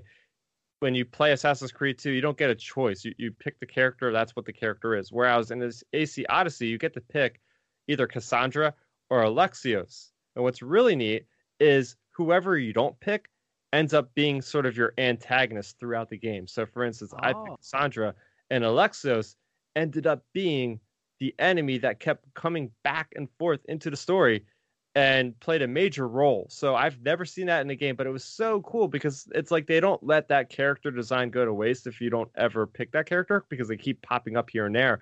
And AC Odyssey, like I said, it's an Odyssey. This is a huge game. So this is the first time an Assassin's Creed game really goes in heavy with the RPG elements. Up until this point, Assassin's Creed was really known to be more of an action adventure with an element of stealth, and now Assassin's Creed has basically turned into an entire RPG um, based game where it's like a game such as Mass Effect, which you know we mentioned, where it's like you choose your dialogue options, you can make people live or die based on your actions, and those actions actually come back in later to haunt you. Uh, so it's it's a fantastic game, but there's also a ton of quests, and I think sometimes that could be people's negatives for uh, Assassin's Creed Odyssey. Is there's almost like too much to do. It almost feels like it's bloated to a degree because it's like there's Oh. quests everywhere I look. There's little question marks, and you go to those question marks, and it becomes like addictive because you don't want to have like any stone unturned. And next thing you know, you're playing the game for 200 hours. like it's literally that kind of game. I've stopped going after every little thing because I'm like, all right, I'm gonna do the major story beats. But Cassandra is just a really cool character because I actually chose Cassandra as my character, not Alexios. Um, and it's just really fun going around um, the Greek world, and that's what I really appreciate also about Ezio. He's in Rome during the Renaissance in like the 1500s, whereas Cassandra's in 400 BC. And I think Assassin's Creed every installment comes out, and it just amazes me how they're able to build these worlds with this kind of detail. You go to these different city states in Greece, and each one has their own identity. You're seeing the people out there in the fields. You're seeing, you know, just the people wandering the streets. You're seeing little stray dogs here and there. It just, I can't get over how much detail and time must go into some of these games. And, and you know, it's an Ubisoft game, so they probably have well over a thousand people working on on the, on these games. And you know, they used to come out every year, and now they're coming out every other year but yeah, that's that's really cool that he put Cassandra in there because I'm like, I'm literally playing this game right now. This is so cool. but we get our That's mention. great. Yeah, we get our first mention of Link. I believe this is our first mention of Link from The Legend of Zelda, is it not?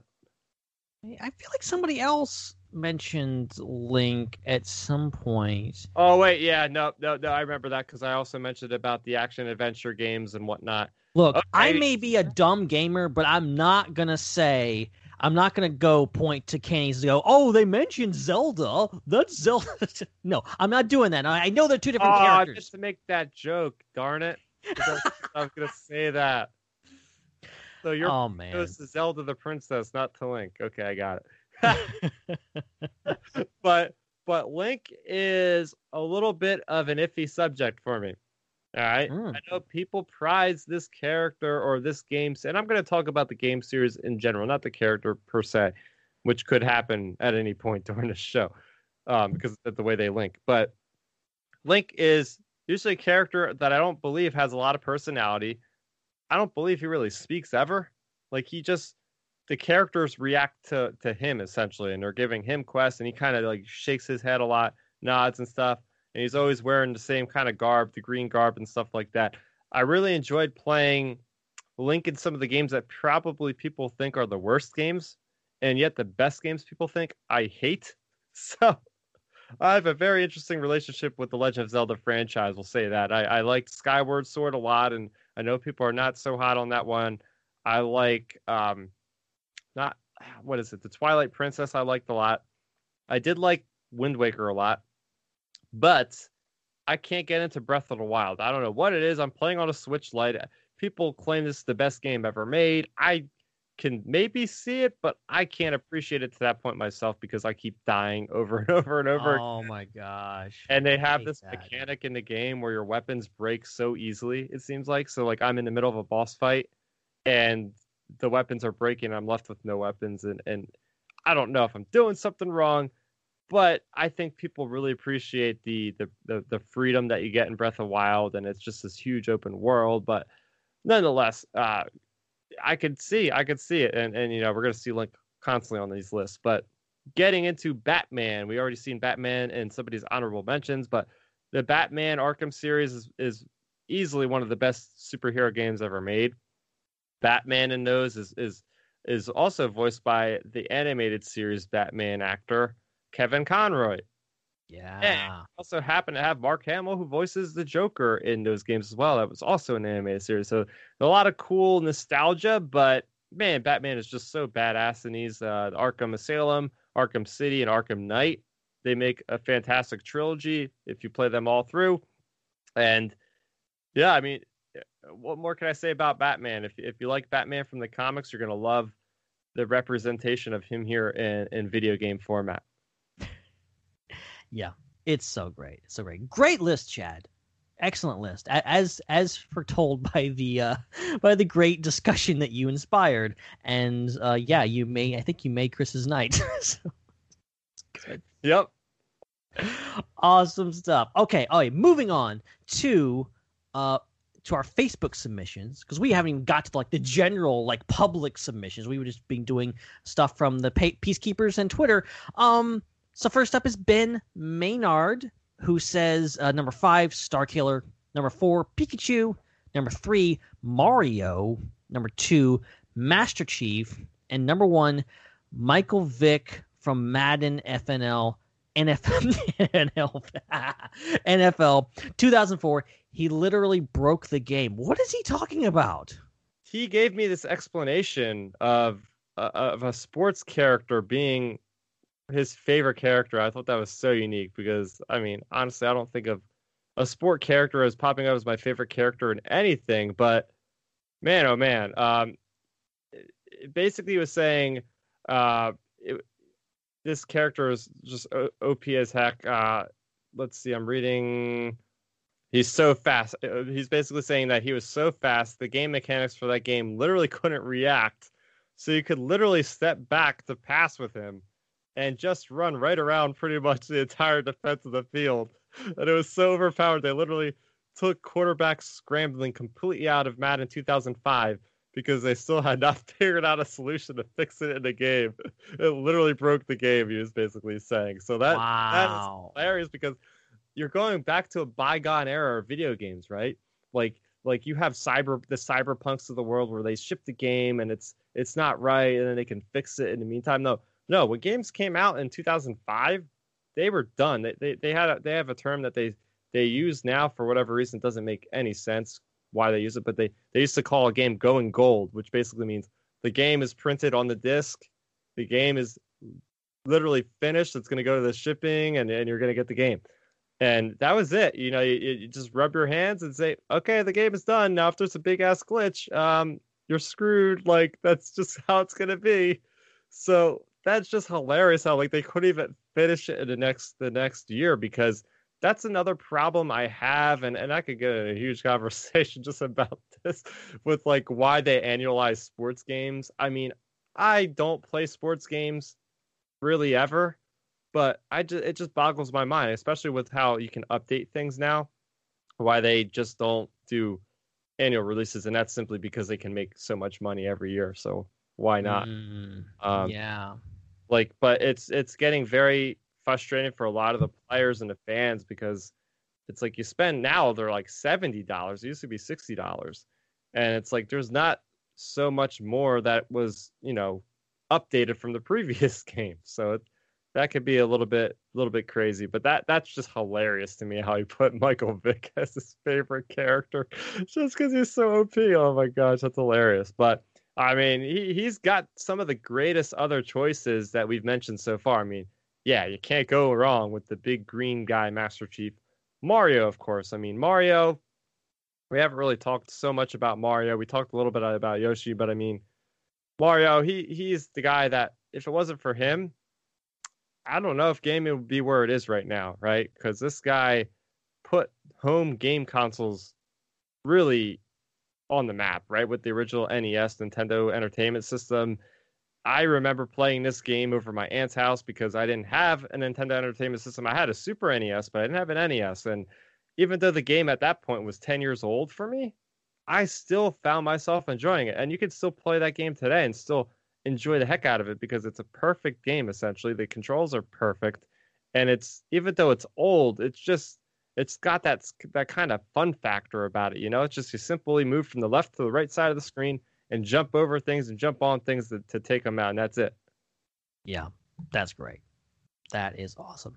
All right. Um. And okay. There's there's um. Oh, I didn't I didn't even get it to his honorable mentions here.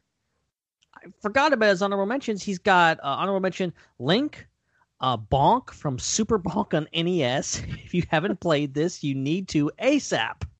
What's he talking about here? I don't even know what Super Bonk is. I, I have to look that up. Actually, it's it's some Super NES game, and it looks like a little. If you don't know, I definitely don't know. it's it's a it's a 1994 uh, 2D platform by Hudson Soft. Uh, yeah, I don't know. It looks like it's just a just a little platformer game. Well, we got to play it, I guess. Now he he he recommends it, so uh, got to do it. Looks like a giant headed baby. So like it does. It does. okay, so the next one I actually need to explain a little bit. So Aaron Kelly says, swap Link for Star Killer, and you got my list.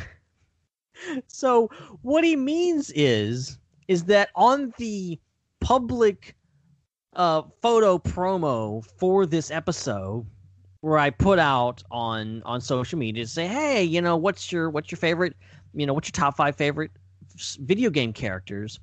The characters featured are uh, Lara Croft, Link, Nathan Drake, Agent Forty Seven, and I think it's Solid Snake. I that would be him, I think. I think so.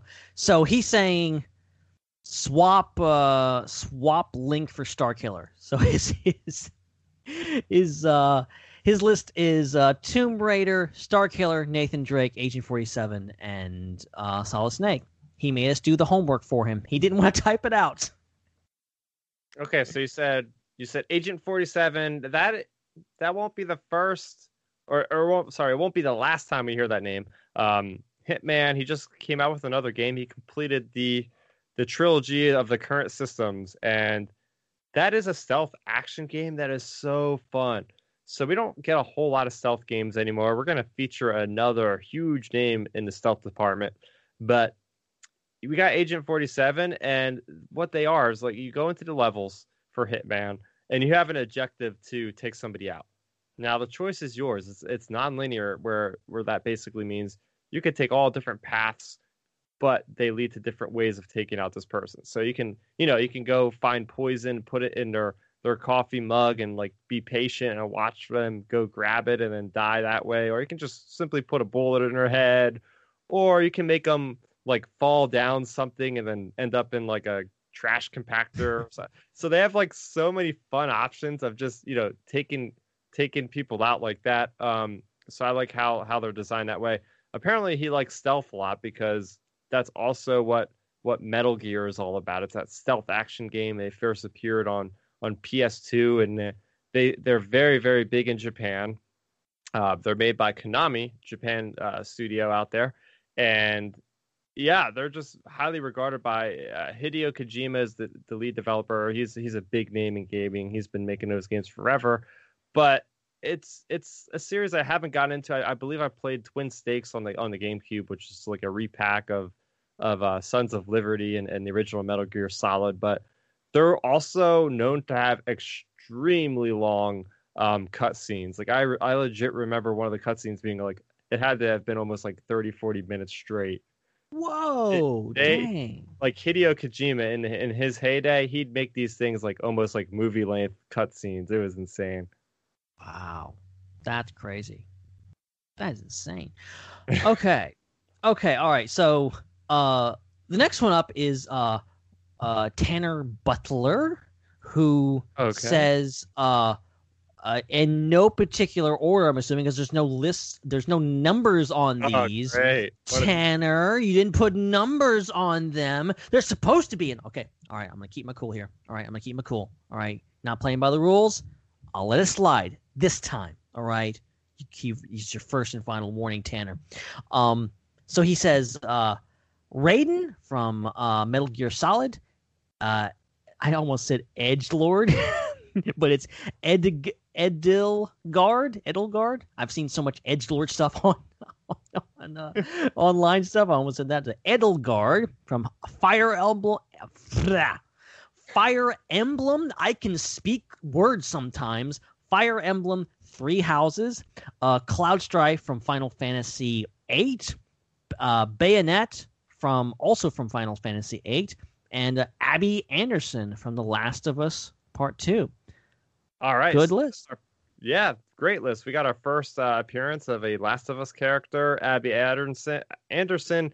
I haven't played Last of Us 2, but there's a lot of controversy surrounding this character, and that's all I'll say about that. Oh. Uh, Bayonetta, another first uh, selection here. Uh, character that basically uses high heels as weapons, and her hair as weapons, I believe. Absolutely crazy. Um, Cloud Strife, first appearance uh, on on these lists here. Won't be the last. You're going to see a lot of these. This character is is the main uh, male antag- uh, protagonist in Final Fantasy VII.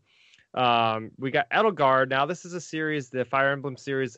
Very high praise is given to this. Um, it's like a strategy tactics kind of game over over top.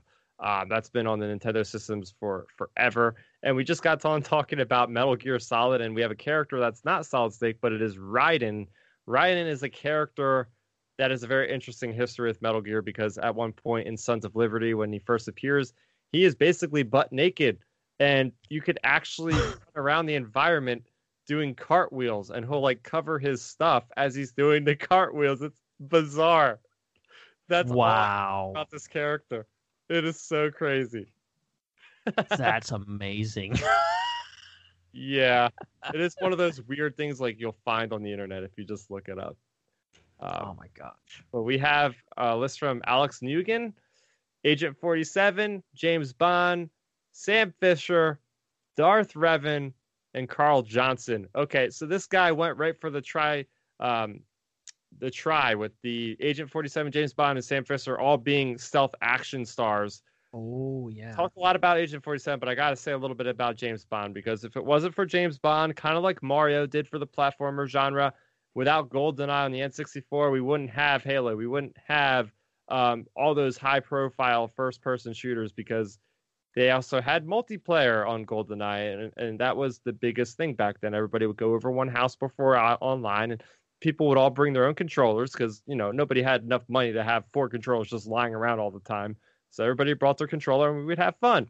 Um, Sam Fisher, Splinter Cell, loved that game series. Played it on a GameCube uh, everybody's been crying for another Sam Fisher uh, Splinter Cell game for years now. Ubisoft has put this character in all of their other properties. Like we talked about Ghost Recon, he was in that. He's in like a bunch of games that are just like mobile games, and people are just getting really mad now. But Sam Fisher put stealth games on the map, kind of like what Metal Gear did. Sam Fisher is more of a grounded in reality. His Splinter Cell games are basically pretty realistic compared to Metal Gear, which has like giant robots and stuff.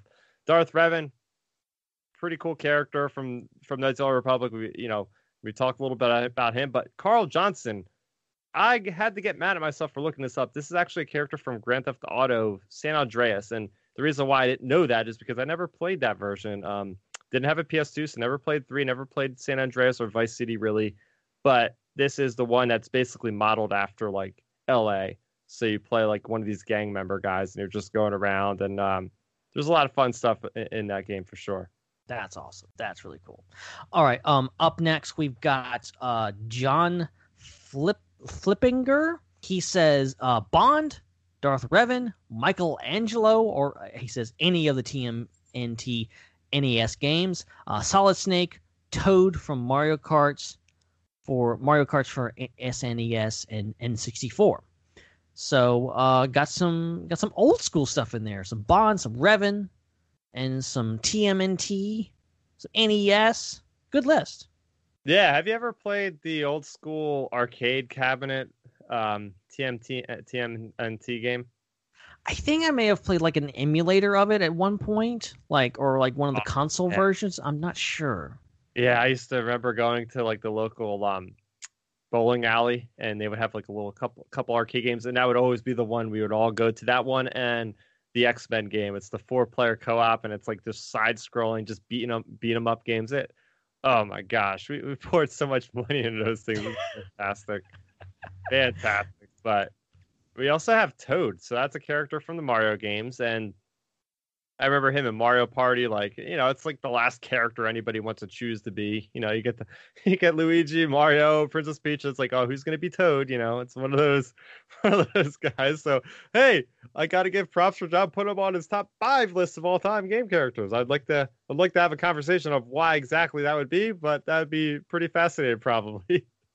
we got Olin Vels, and he is saying, or or he or she, um, Squall Leonhardt.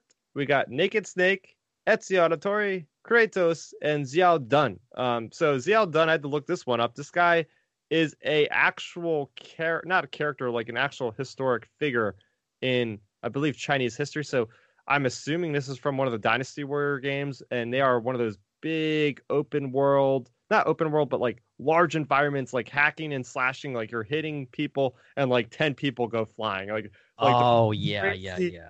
crazy big crowd scenes like of hundreds of characters and you're just seeing somebody with like a 10 foot long sword just slashing people me and my buddy had a lot of fun with this one it was it was co-op um kratos first appearance on a list from kratos this is a character that really got his due in the most recent God of War game. But up until then, I think it was PS2 era, PS3, and he is a character that is um, also kind of like Cassandra from the Greek. Um, and he's just going around trying to kill all the gods. So very much a video game esque thing. Like this guy has one mission, and his mission is to kill all the gods that betrayed him, essentially. So I think that that's pretty cool there. Um, Ezio, awesome addition. We're going to see that a lot, as well as Naked Snake. So I mean, you have Solid Snake, you have Naked Snake. There's different versions of Snake throughout the years. A lot of snakes there.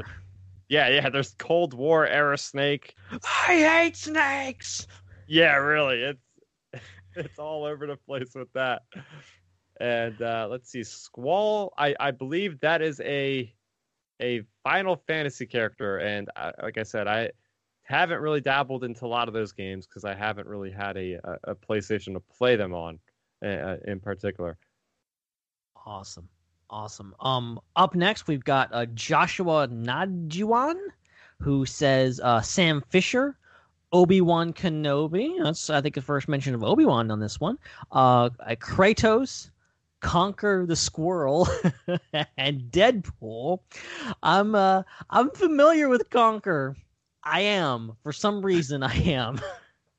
Yeah, Are you? Con- yeah, Conker was one of those games I'd watch my friend play because it was one of those games I was rated M for mature, and I, I don't I don't know if I had an interest in it or I just didn't go with it, but yeah, it was basically a game made made by Rare, the same people that made Banjo Kazooie, and it's just so Oh funny because like you see Banjo Kazooie, and then you see this, so it's like potty mouth squirrel just going around, just causing havoc and being crazy, kind of like Deadpool. And and I haven't played that Deadpool game, but I heard good things about it.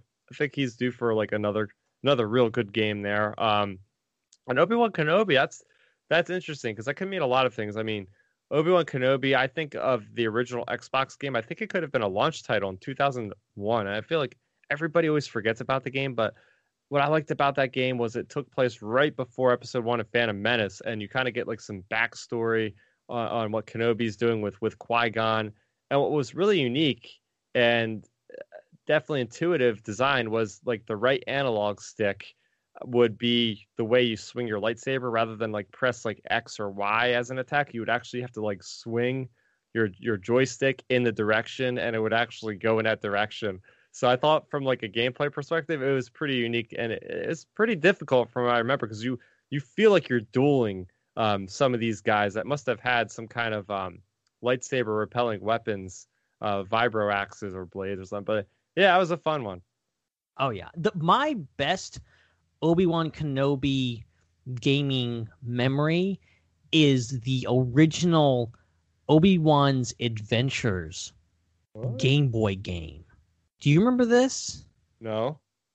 There was a game. It was like, it, I think it's called Obi Wan's Adventures, and it was basically like set during an like Phantom Menace, but you were like Obi Wan playing as Obi Wan, and you would go through there, you fighting droids, all this kind of stuff. And this is like Game Boy Color to Game Boy Advanced era. Like this is old school, like when I was a kid. But I played the heck out of this game.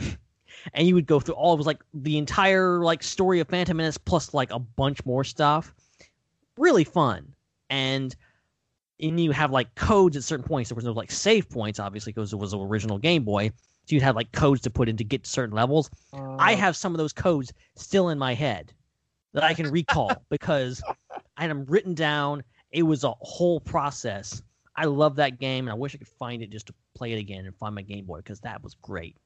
that's the thing that we take for granted as gamers now is we got nice little auto save features when we play a game especially on my xbox i could just quick resume it and like get right back in the action just from turning on, on my X, xbox cold like it goes right to the game right where i left off That I haven't even to save anymore so a lot of cool quality of life things from you know 30 years of innovation but uh we got a list from carlos navarro uh, najaro he's saying dmc5 dante dmc3 dante DMC4 Dante, DMC1 Dante, DMC Dante, just to make the other Dantes look better. So it's not even like he actually put them in like a descending order. Like apparently some of these Dantes are better than others in different orders because you got five, three, four, one. It's like okay, I thought this guy was trolling here for a second. Who is Dante? he is the main character for sure. He's he's got really cool looking hair and he basically slays demons and they are very action heavy. It's like one of those games where you really need to know your combos because you'll you'll see people pull off combos that are in like the hundreds. You're you're just like floating in midair, just doing backflips, shooting people, then hitting them over and over and over again, and you go from enemy to enemy like that. Oh my gosh. that that's just great. okay, up next we've got uh, Andy Savage, who says, uh, n- again, no numbers. Andy. Okay, never mind. Um, Chrono, Ezio, Link, Alucard, and Carl Johnson. Yeah, so we got another one up for Carl Johnson. That's really cool. Getting the Grand Theft Auto love. Chrono, I'm guessing it's a character from Chrono Trigger, which is one of those classic uh, Super Nintendo RPGs that I've never played. We got Ezio, of course. We're, like I said, we're going to see a lot of Ezio and Link. And Alucard, I'm not certain who that character is. Oh my gosh. Again, if they stumped you, they definitely stumped me. Let us see. Alucard. Oh, this is from Ca- uh, Castlevania. So Castlevania is very much like Metroid, where you're, you're going 2D, walking around different places, um, trying to find ways to get past certain doors. So there's lots of backtracking, but there's also lots of uh, slinging your sword around and stuff like that. So pretty cool right there. Pretty well-rounded list. You got some some uh, shooting in there. You got some side scrolling, exploration, RPG. So they really did. Andy really did pretty much hit like all of the major major platforms there. So this guy's got a lot of uh, good taste in games from all the different genres.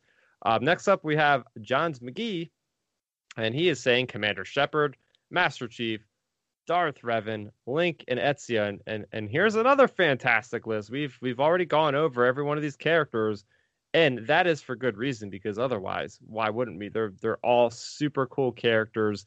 Um, again, just like the previous list, a lot of variety in gameplay from RPGs to first-person shooters to to action RPGs to action adventure. Another great list. Yeah, excellent list. Where were we? We are on Aaron Schaefer. I'll read this one off. So we have Sora, Master Chief, Ezio, Revan, Mike the Liar. Okay, I'm gonna have to look up Mike the Liar. But Sora is from Kingdom Hearts, and, and Kingdom Ah. Hearts is a well-regarded game in the RPG JRPG space because it really combines like Final Fantasy with Disney characters. There's three of them, and it gets really, really confusing because then they started re-releasing some of the games. So you have like Kingdom Hearts 1.5 and then Kingdom Hearts 2.8. It's like, what? What is the numbers and the decimal points? And it gets very confusing because then they have like mobile games and stuff that all factor in. My friend tried to explain it to me, and I'm like, I think I'll just let this one lie. oh my gosh. And did, what about?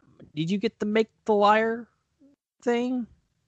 I'm currently looking it up. Oh god, I'm gonna read the next one while you're doing that. Oh, okay. Um, somebody from Elder Scrolls. Oh, that's our first Elder Scrolls mention. Um, it's somebody from Skyrim. Um, Interesting. So there you go. That's a very, very popular franchise, the Elder Scrolls game. Uh, they're currently going to be moving into their sixth Elder Scrolls game sometime in the future. Interesting. Very interesting. All right. Um. Uh. Up next, we've got Jared Cook, and for the record, yes, I am paying attention this time. Um. Just teaches me not to, to multitask. Um. Jared Cook says. Um. Number five. Or actually, I go into honorable mentions. He says. Uh. Abby, Master Chief, and Cortana. And then for number five, Joel. I'm assuming from The Last of Us. Uh, number four, Ezio.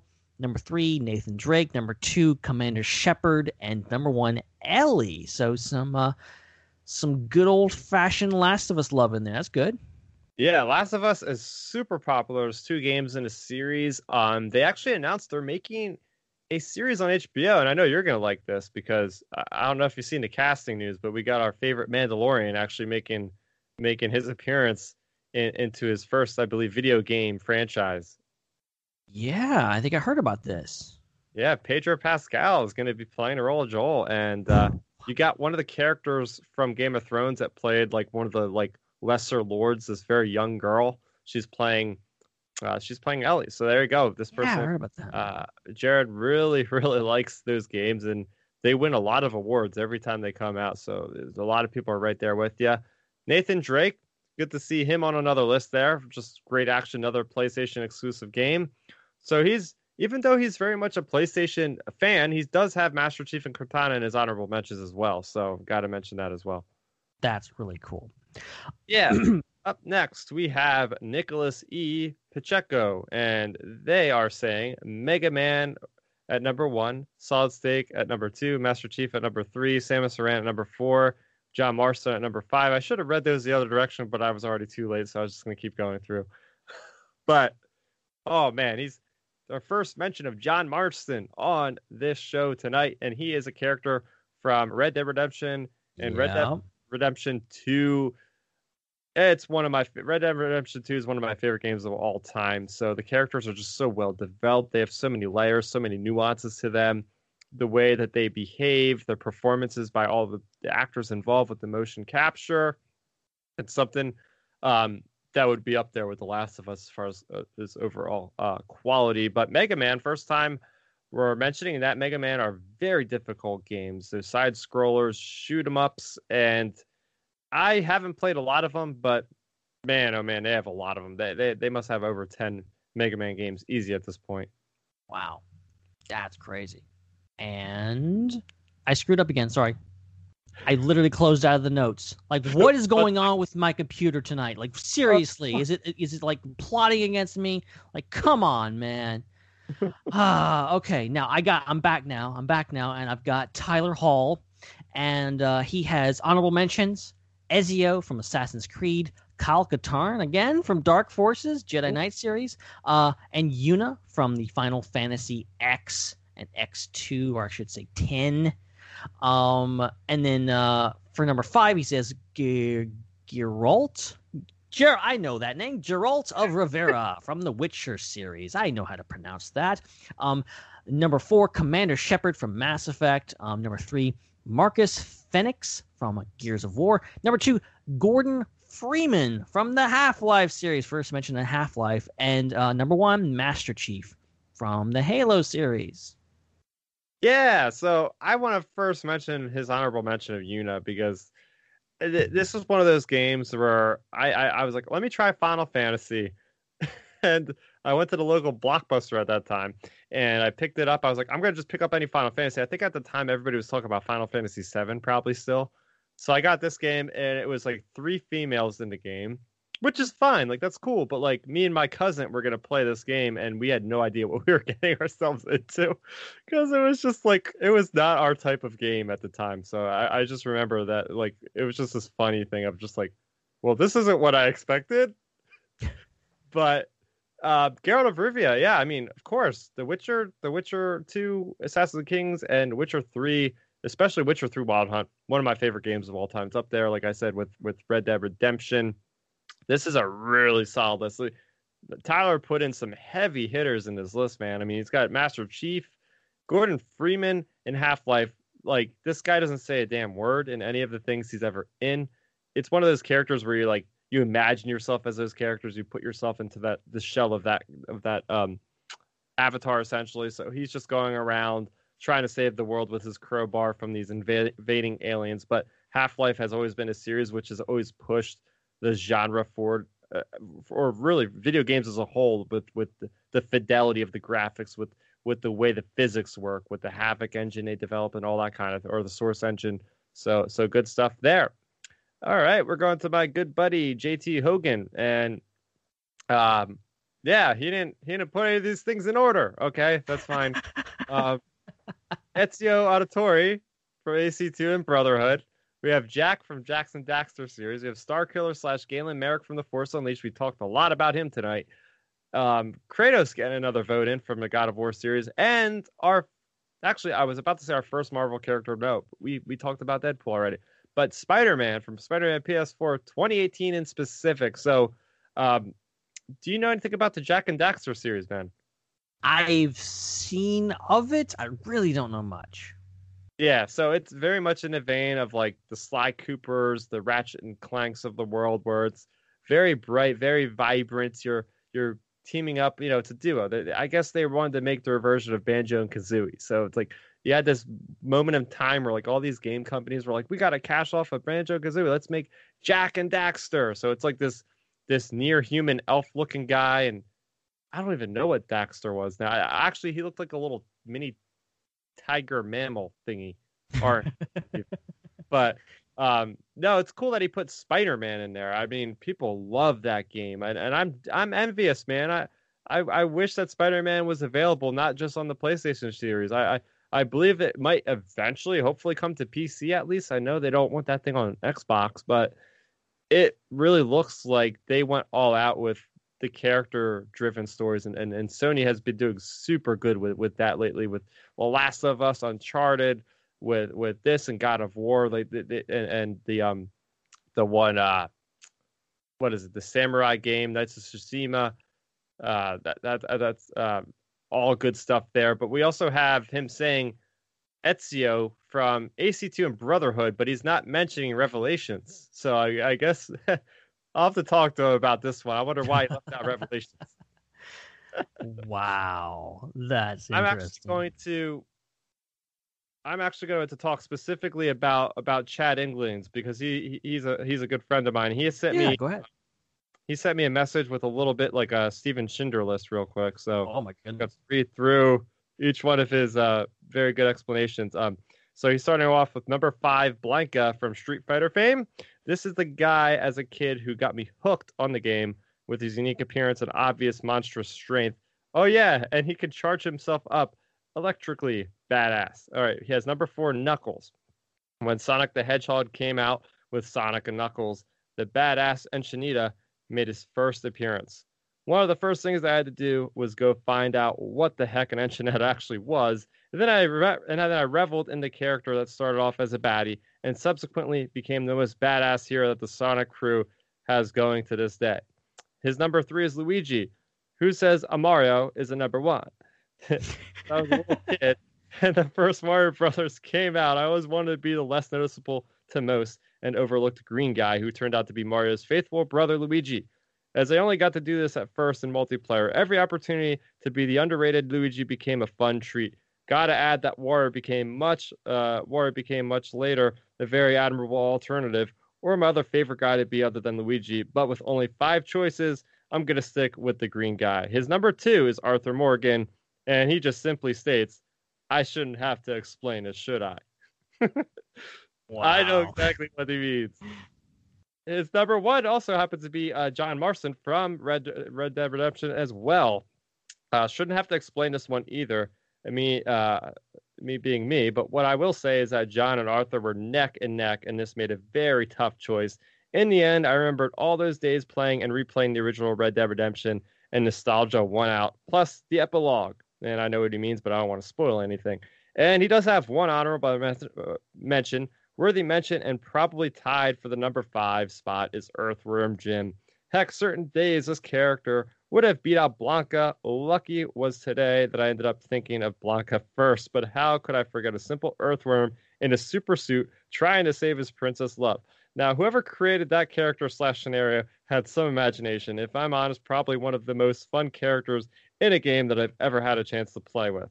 Yeah, so I think his explanations speak for himself, but I will say, first off, Earthworm Jim. I, I remember renting that game. I mentioned this before. This is how much I'm dating myself. Blockbuster Video. I would be going there almost weekly, and I remember certain times when I I would get certain games multiple times, even though they would have constantly new games. I, I remember getting Earthworm Jim multiple times and not getting very far. It was a very difficult game, but yeah, just a striking character. Um, there, uh, Street Fighter. I've never been a big fan of of, of fighting games in general. The the they just I, I'm not good with the combos, man. I, my instincts are not that great to be able to uh, reflexes to be able to kind of react, counterattack, uh, stuff like that. And uh, an Enchanita, I had to look that one up. So it's basically like a little like um, like a hedgehog with like a like a snout, like an anteater snout. So I, Oh. that, that that's pretty cool there. But um, overall, great list, man. And uh, oh yeah, he he's a big fan of Red Dead Redemption, and me and him have uh, spoken uh, lengths about that game for years now. So definitely, definitely good there. Awesome. That is So good. Um, is it Mike up next? Mike Oliver? Yes. I think the, these are all people you know, right? Th- these are These all. are people I know. This happens to be my brother-in-law. So yeah. Oh, cool, cool. Okay, so I'll run through these really quick. Um, he's got uh number five, Ratchet and Clank. Number four, Sephor Sephiroth. There you go. Um, number three, robot from Portal, Gladys. Yeah, Gladys is his name, right? I I believe that was the name. He, he put- I think it's GLaDOS. I think. I think. Okay. I could have to explain. Yeah. I have- never played the game, but I've seen gameplay and I've, I'm familiar with the story. So, um, number two, Nathan Drake, and number one, Cloud Strife. Yeah, yeah. So Sa- Sephiroth and Cloud Strife are from um, the same game, Final Fantasy VII.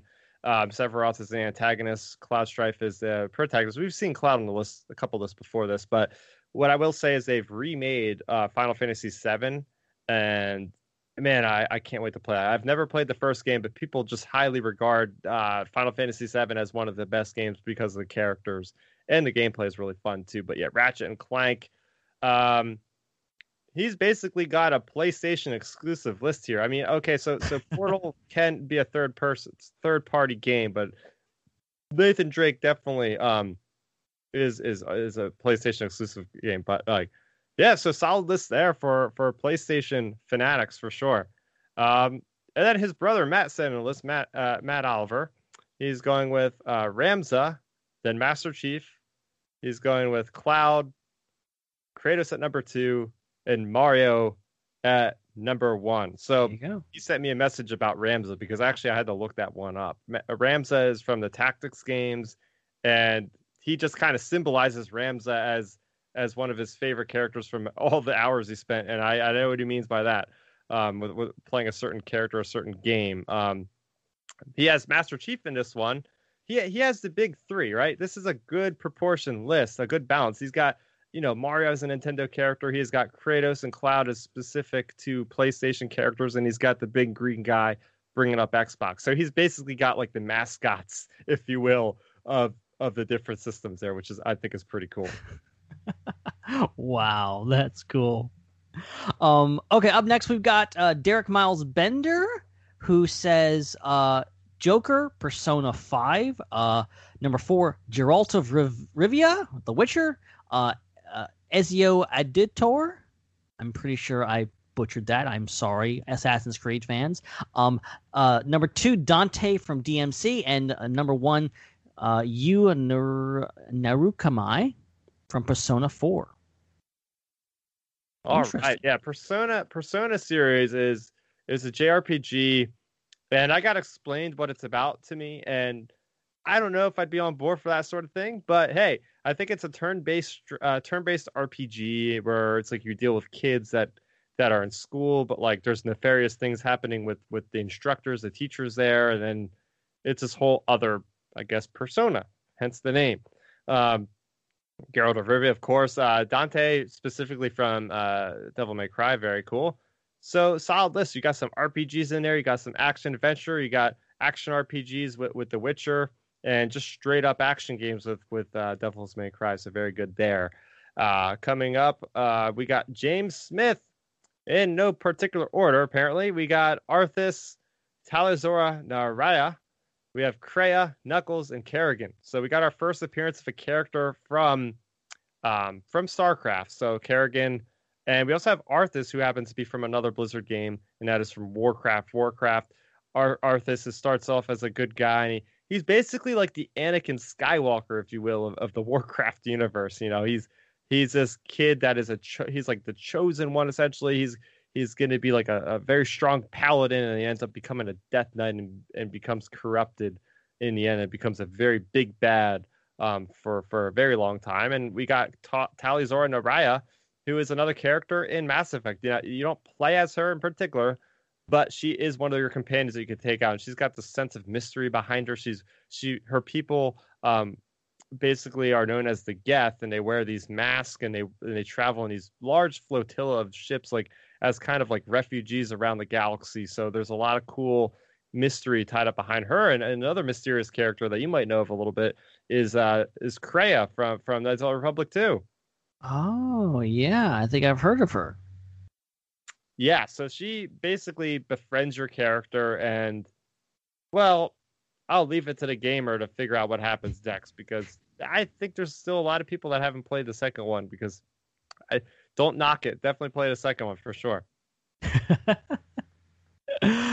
awesome, awesome, awesome. All right, up next we've got our, our good friend Daniel Duquette who uh, says, "Hey, my last minute choices for top five video game characters are uh, number five, Lego Star Wars custom character. this feels like a cheat, Dan. Okay." I'm not sure if I allow this, but uh, we'll, we'll, keep going with this. He says, couldn't choose one, so I had to go with a combination of them all. Great fun combining aspects and abilities, weapons of different characters in the Star Wars universe. Okay, fair enough. That was a lot of fun. Um, number four, Dr. Neo Cortex from the Crash Nitro Kart. Uh, my go to with great one liners in this lesser version of Mario Kart. He says, quote, ah, the wind in my hair. Um, number three, Samus in Sm- Super Smash Bros. Brawl, and he's my go-to game for full of awesome times and party play. Gotta love some Smash Bros, man. Gotta love it. Um, number two, Clone Trooper, original Star Wars Battlefront 2, just the old reliable class that brought so many hours of immersive fun and terrific max. Honestly, I can't disagree with your picks here, man. They're pretty good, and yeah, playing just original Clone Trooper just with that blaster, pretty darn good. Pretty darn good. I'm liking this list a heck of a lot more than I thought I would. Number one, we got Niko. Niko from GTA 4. Oh. Just a straight up badass roaming around one of the greatest video game maps with ambiances ever. That's a oh. great list, man. Dude, and he threw some really unique things in there, right? Like things we haven't seen yet like a Lego character, but it's not just any Lego character, it's a custom like Lego character. So you make this thing your own and get to run around the Star Wars universe, man. That that's that's freaking brilliant. oh my gosh. And um, and and Dr. Neo Cortex, that's from the Crash Bandicoot games, which are like you know Sony's answer to Nintendo's Mario essentially is you got these this Crash Bandicoot this this guy from down under and he's running around, he's hitting the boxes, and and it's very dynamic, very bright in colors. Uh, Samus okay. He's talking about. We didn't really talk about Super Smash Brothers just because a lot of these characters are in different uh, different games themselves. But yeah, Super Smash Brothers amalgamation of every Nintendo character ever made, essentially. And there's all different versions. Uh, Melee is the one that's regarded, I think, as like the tournament one still. But you have Brawl, which was I think on the Wii, and then you have the one out now, which is I forget. There's been there's been a lot of them. Ultimate is the one that's out now. Yeah. Um, Clone Trooper. Yeah, I mean, okay, he's talking about the original uh, Star Wars Battlefront 2, which is awesome. But um, even with the normal ba- Battlefront, uh, the, the the 2017 version, I yeah died a lot of times as a clone trooper. And um, Niko, that was cool because this is a character that I picked up right away. Like I said before, I was a little bit um I didn't know who that other character was from from San Andreas, but I knew right away because GTA 4. I, yeah, I, I agree with with Daniel in saying that this is a very awesome map. Liberty City was basically their version of New York City, so a lot of you know a lot of crummy, dark environments. You're going around these these alleyways, and your Niko is a Russian um, in America essentially. So you're you're running all these gambling and, and drug thing and all this crazy. You know, it's your your typical Grand Theft Auto story. All right. Yeah. Yeah. Um. Okay.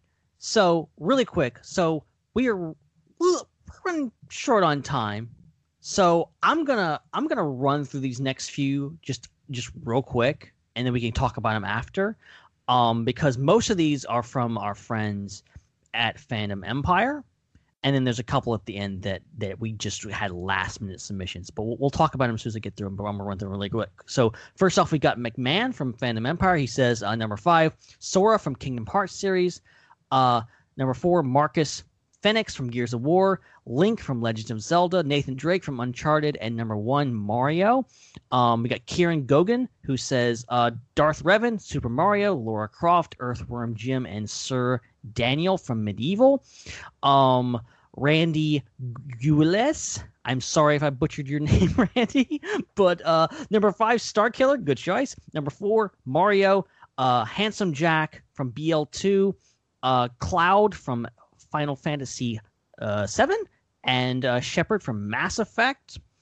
And then also just recently dropped in our chat were uh, Dolly Death House 88, which is the most darkest and most badass, I think, handle we've ever seen in our live chat here. Yep. Um, and they say uh, Lara Croft for number five, uh, Mor- Morgan Insound, Insound from Street Fight, uh, or maybe Street Fighter, uh, Katana from Mortal Kombat, Sub Zero from Mortal Kombat, and number one, Aya Brea from Parasite Eve. And then the final one comes from our buddy Jesse. Um, he says uh, number five, Cloud from Final Fantasy. Number four, Cortana from Halo. Number three, Toad from the Mario series. Uh, number two, Kilik from the Soul Calibur series, and Soul Calibur three, I should say. And number one, Batman from the Arkham series.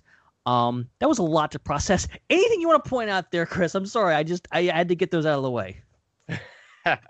yeah, I'm gonna say first off, um, uh, Dolly Death House. I, I mentioned it off the top. I'm like, I have no idea who Ibrea or Parasite Eve actually is. I, I'm assuming it's a it's a horror game. Knowing her, um, it's probably some kind of horror game there. Um, but Mortal Kombat. I mean, how have we gotten to the end of this list and, and there's not been a single Mortal Kombat character, but at least you made up crazy. for that and, and gave us two. So that that's good. Um, that is awesome. looking through Handsome Jack, a lot of people love the Borderland games, man. They're they're addicting. It's that looter shooter, one of the first looter shooters ever, even before Destiny. So that that's a good one right there.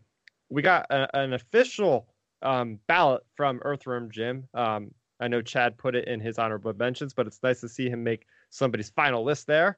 Um, Sir Daniel from MediEvil, no idea what that is and uh, the rest are ones that we've already spoken about. So I, I think, um, oh, Kilik from Soul Calibur. Okay, so we got another another fighting game. So a lot of people are digging these fighting games: Mortal Kombat, uh, Street Fighter, Soul Calibur. We're getting all the main ones in there, which is it's good to see. But I believe we have touched upon everybody's list at that point. I think we got everyone. And I think it actually is time, finally, for our lists. I know you guys have been waiting in suspense all this time, and I think let's just go ahead and do it. Let's jump right into it.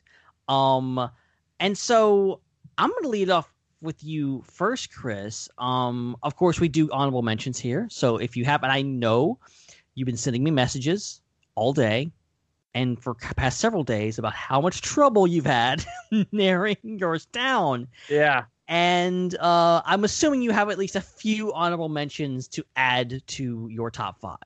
Yeah, yeah, yeah. So before I break down the list, uh, my way of thinking about creating my list was okay, I'm going to make these all playable characters that I've experienced uh, through playing the game.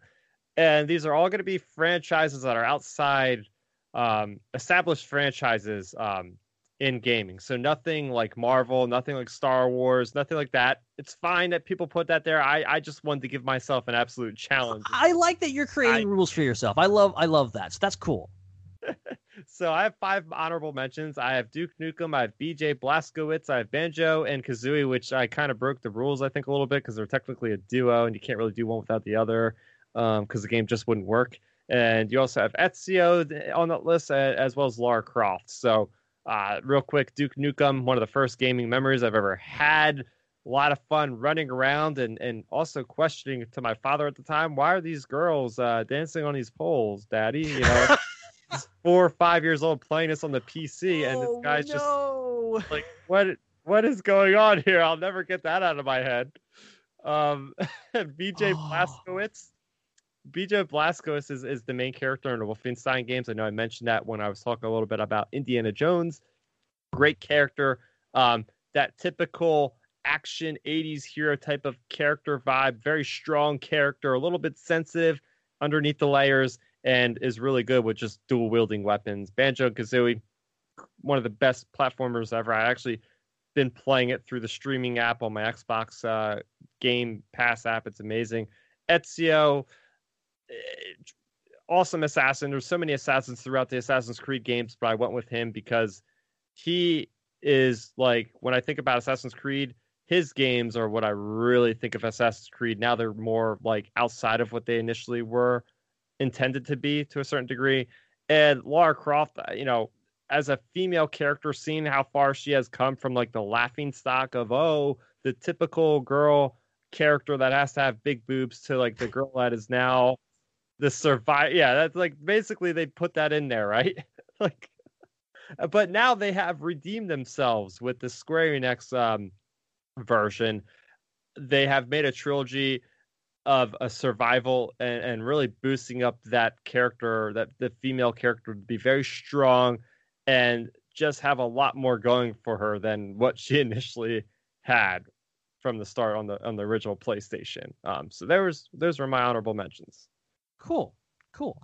So to counter you and show you just how seriously I'm taking this, I only have one honorable mention. and it is Donkey Kong. Oh man, I actually had that on my list and I had to not narrow it down. He didn't make the cut. Oh my god. See, okay, Smash Bros probably one of my all-time favorite games. I've always I haven't played it that much, but every time I played it it's just it's great and like my go-to character has always been like Donkey Kong. I don't even know if he's like the best character, probably not in the game, but like he's so much fun. He's just this big thing and he can, you know, he can, you know, of course slap the ground and do all this kind of stuff. And then uh, obviously I've played a lot of Donkey Kong Country over the years, especially on my Game Boy and I love that game. And and he's just a it's just a fun character, and you know he's he's so much fun. It's I mean it's a freaking giant gorilla. Like how can you not love that? It's it's basically King Kong, but it's it's not. It's just a thing, and the whole lore behind around him is just great. Um, but yeah, that's my honorable mention. That's the only one I've got, and uh, I guess we're on to our number five now.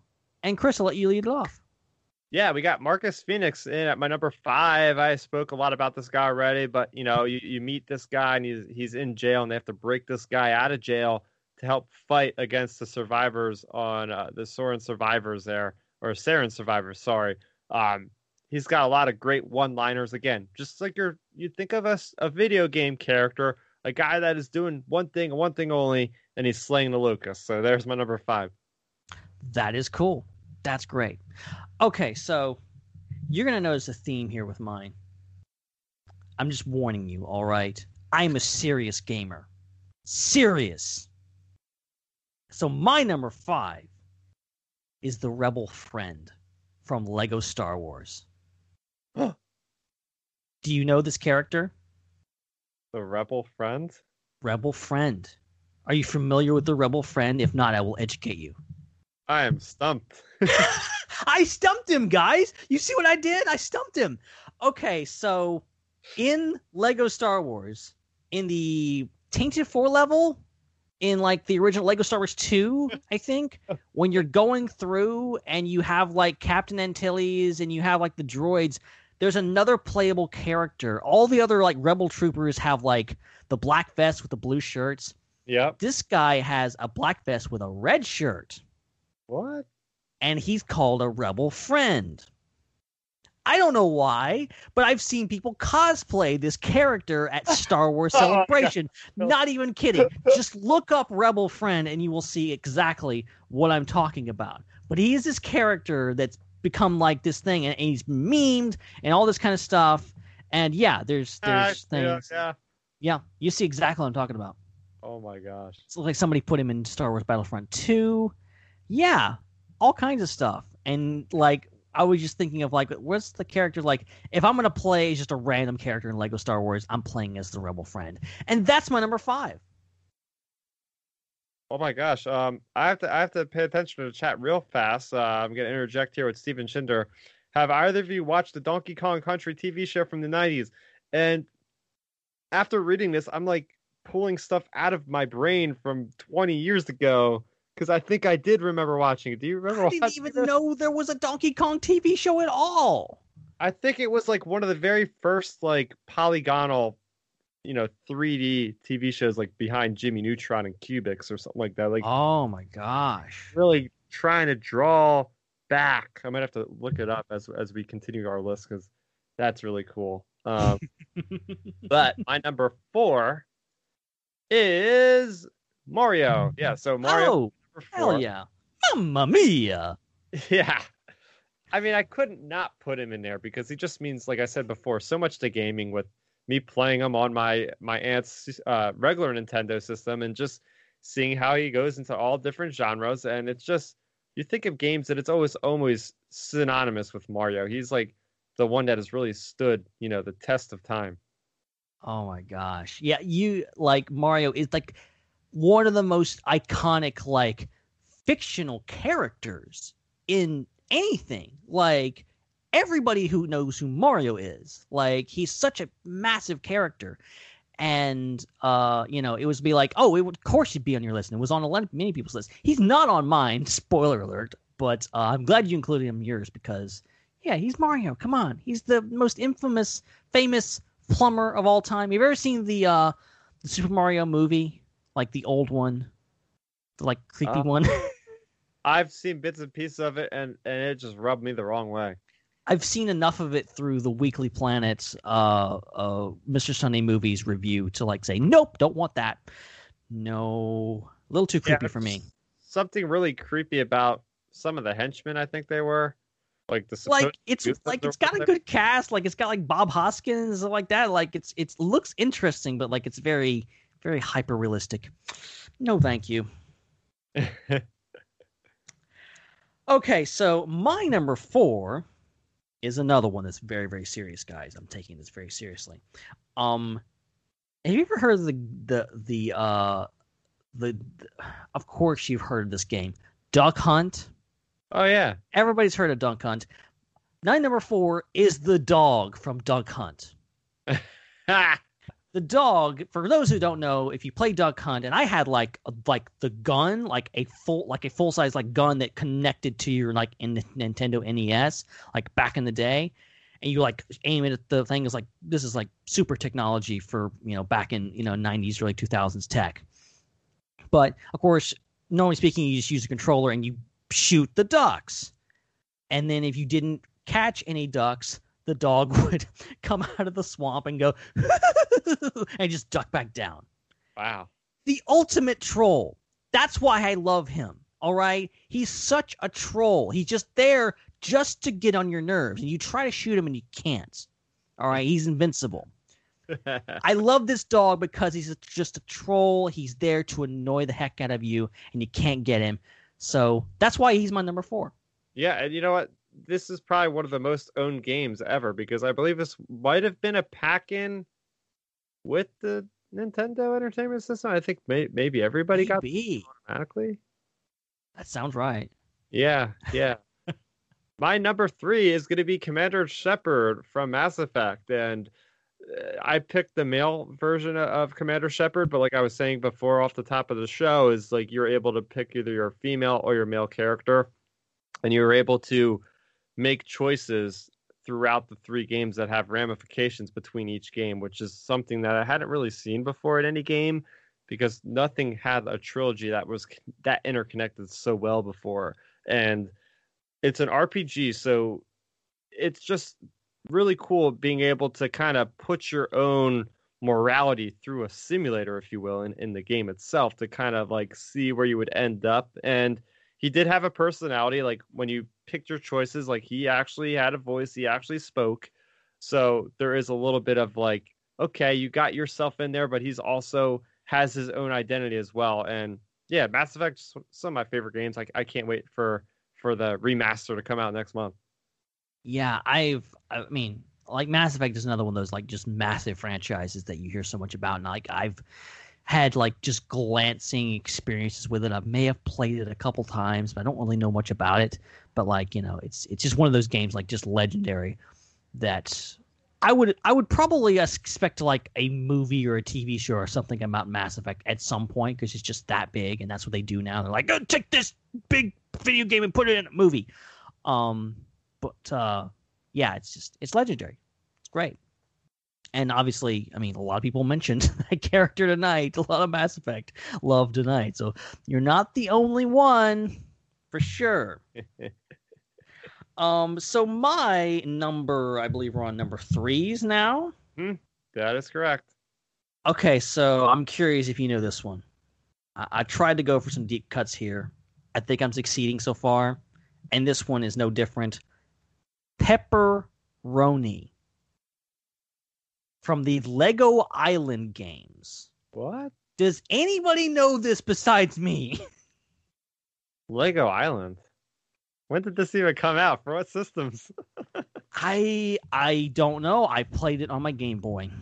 Oh, it's a Game Boy game. So Lego Island. I'm, I'm looking it up right now. I believe it was a possibly a PC game at some point, but I know for sure it was a game. There was three games. There was Lego. Let's see, Lego Island, and there was Lego Island Two, The Brickster's Revenge, and Island Extreme Stunts. Classic stuff. Um, and I think it was. It says for Microsoft Windows, so it was it was a thing. But I played the. I specifically played the the the video game. The the video game. The the Nintendo, you know, Game Boy version. And on my Game Boy Advanced SP, or may have been my Game Boy Color. I'm not sure. I had two Game Boys. Um, so the main character of the Lego Island games is a character, a little kid called who rides on a skateboard, and he's called Pepper Roni. huh. It's Pepper Space Roni, and he's a pizza boy. it's a pizza boy named Pepperoni, and uh, he has a lot of adventures. And eventually, there's a level where he goes to space. I think. Yeah, that's a thing that happens in the game towards the end, like the boss levels in space. It's a wild game. Wow. Very interesting. Yeah, I the only Lego games I've really played are the Star Wars ones, and that's about it. Like I played the Force Awakens Lego game, and well, you guys talked about it on the SW. I've been eagerly waiting the Skywalker Saga game, and uh, well, we see if that's ever going to come out this year. We'll we'll see. But yeah, that, Hopefully, they'll put a pepperoni uh, minifig uh, Easter egg in the new Lego Star Wars game because I'm the only person in the world that will appreciate that. yeah. So my number two is going to be Arthur Morgan. I know my buddy Chad. We were talking about it. He he he didn't even give a description to that specific character because it's like enough is said about this character. You, you could just read the name and know how epic this character was because he makes up the protagonist that you play in Red Dead Redemption 2. And you go on a journey with this guy. You're you're able to you start off with like this gang of of uh, misfits and um, people just trying to get away from the law. You're you're you're just trying to Yeah. stay one step ahead the whole time. But the game allows you to get haircuts. It, allows you to like it makes you want to like bathe because if you don't, then people are going to look at you because then you start getting dirty. It's a very detail oriented game, and you can get different costumes and everything, and and you really make this character your own. And just the performance that is put through, like I said before, John Marston is a very good character, and Arthur Morgan is his buddy. And by the end of this thing, you care so much about this character because he really is um kind of like an anti-hero. Like he's he's not a good guy. He's a criminal, but they make you believe and they they make you like empathize with this character so by the end you actually really feel for him, you know? And and I think that's something that's very hard to do especially with video games. Like we don't get a lot of those strong narratives like Red Dead Redemption 2 and he is a shining example of how great storytelling can be in a video game. Oh yeah, I've I have not played Red Dead Redemption 2 yet, but I've seen a lot of gameplay. I'm, I've talked about this before. How I watch more, way more like video game gameplay on YouTube than actually play games. And uh, Red Dead Redemption 2 is like one of the one of the my favorite games just to watch people play because it's just it's incredible, man. The the density of it and all this kind of stuff, and it's just on top of like the world building and like what you can do in the game. You also have just this incredible story with this deep character that you can fully customize. Like it's insane what they've done with those games and and continue to one up themselves because the original Red Dead Redemption was like was a fantastic game too, and then they came back with that one. Um, but yeah, Arthur Morgan is like you know I, I like the kind of the idea like he's kind of who you make him out to be, but he's he Mhm. still has his own story, and you can kind of you know go either way. You can kind of be a bad guy, be a, kind of try to be a good guy, I just love the details about you know the fact that you know, you have to take baths, you have to your hair grows, you have to cut your hair, and stuff like that. Like it's Yeah. so realistic, every little detail, Mm-hmm. and you just get in the game and go fishing. Like I know people that just like talk about, yeah, I went fishing in a, in a video game. Like Yeah. That's ridiculous, but you know. also amazing. yeah. Yeah. so good. Oh man, it is it is amazing. It is amazing. Oh man. Well, okay. So maybe it's not. I don't know how on the amazing chart this is, but it's pretty amazing to me. My number two, and Zac's not here, so I can say that without any uh, repercussions. Um, Saying something, but I'll, I'll let it slide. Please, please. All right. Um, so mine is from uh, arguably my my favorite video game of all time, Star Wars Battlefront 2, the original from 2005. And it's the frickin' heavy trooper. I'm taking a page out of Daniel Duquette's book here. And his his list was so near and dear to my heart because we were on the same wavelength. He picked the original clone trooper. I'm taking it a step further. I'm saying the heavy trooper is the best class of trooper in that game. The reason being is you get a rocket launcher. I'm sorry, rocket rocket launchers trump blasters any day. You don't get as many rounds, but you can blow stuff up and it's fun. And also, you can wreak so much havoc with the uh, the mines that you get. You get like four of them, and what's fun is to have like friendly fire off to where you can't kill yourself with your own bombs. So you just walk up to a tank and just throw a mine on it, and the thing just explodes. It's the most satisfying thing like I've ever experienced in my life. It's so much fun, and anytime I get to go back and play, I'm like always going back just to get the heavy trooper and just blow stuff up. And you just, you know, you set mines everywhere, and then next thing you know, you hear explosion way off in the background, and it's someone flying through the air because they stepped on one of your mines. Like it's just great. It's so much fun.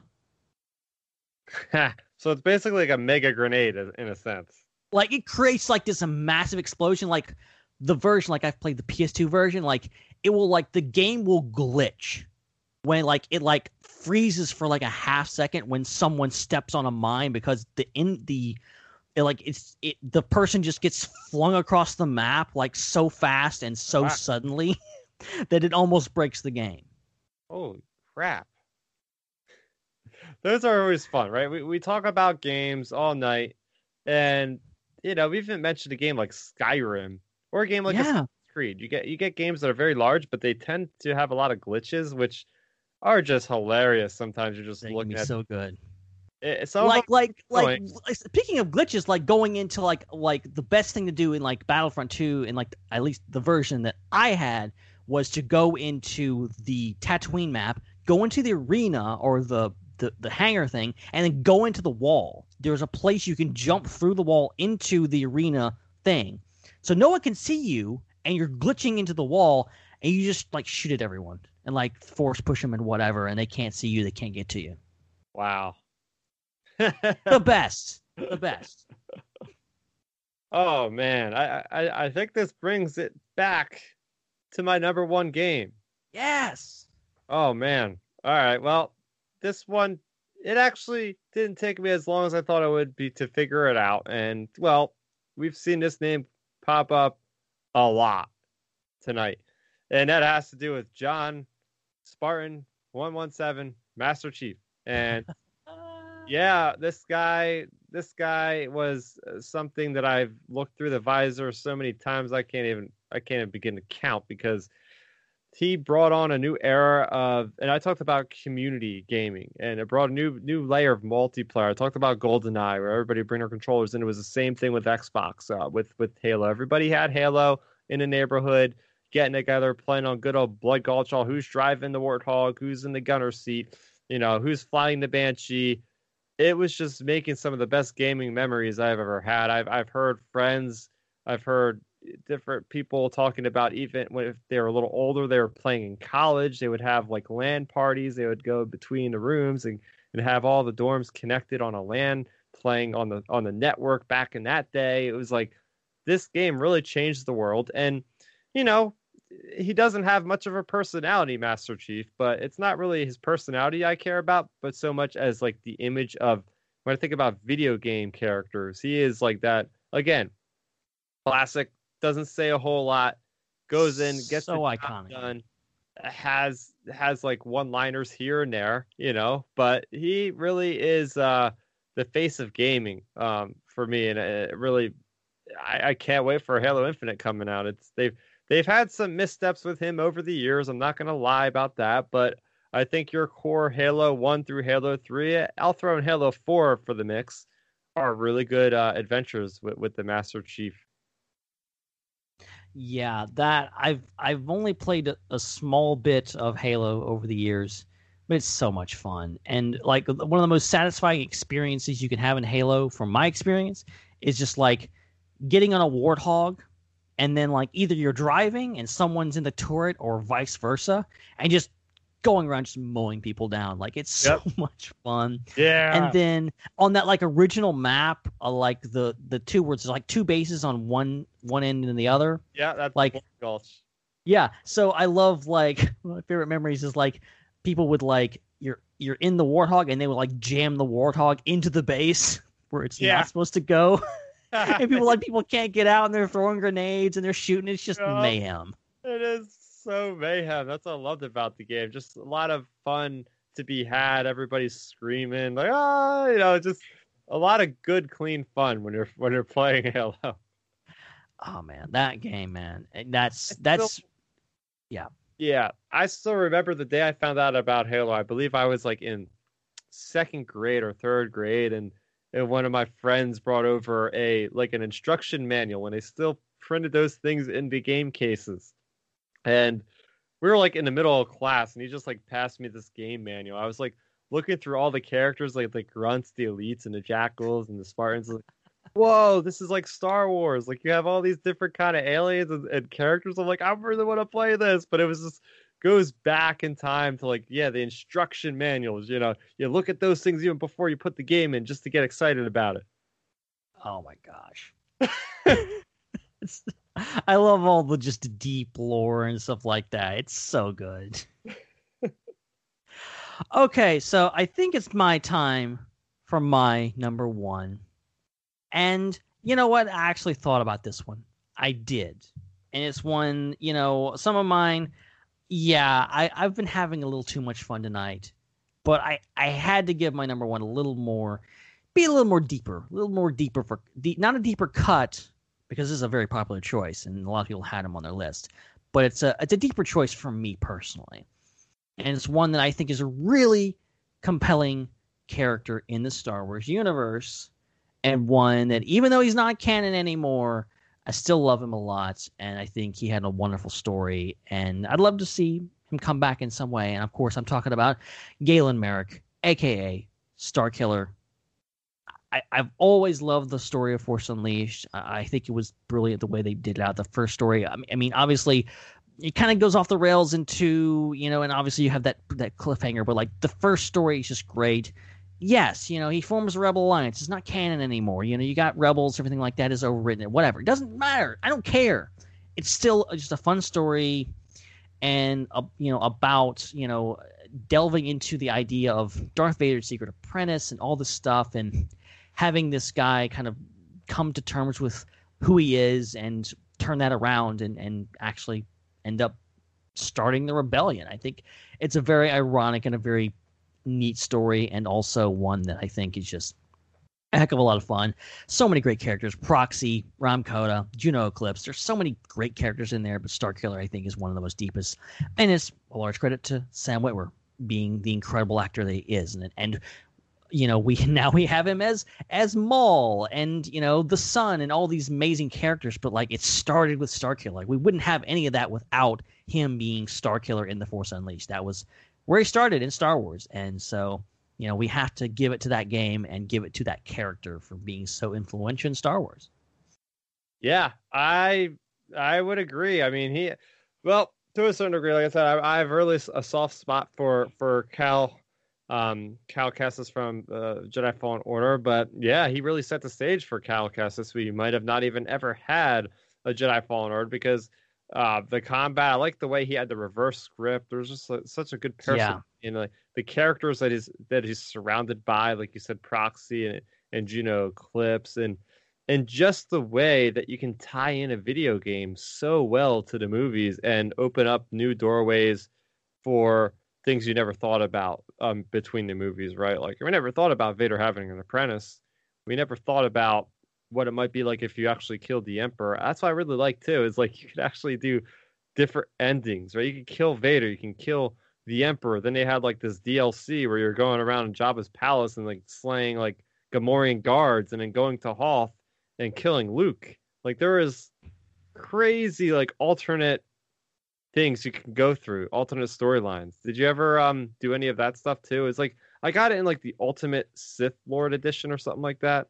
That might have been two. I'm not even sure what that was in actually now. That yeah, they had the. I mean, that was there was a lot of DLCs after that that they did. I didn't get into much of that. I only ever played the PS2 version, which is vastly different in gameplay and in not in well, there's some story differences too.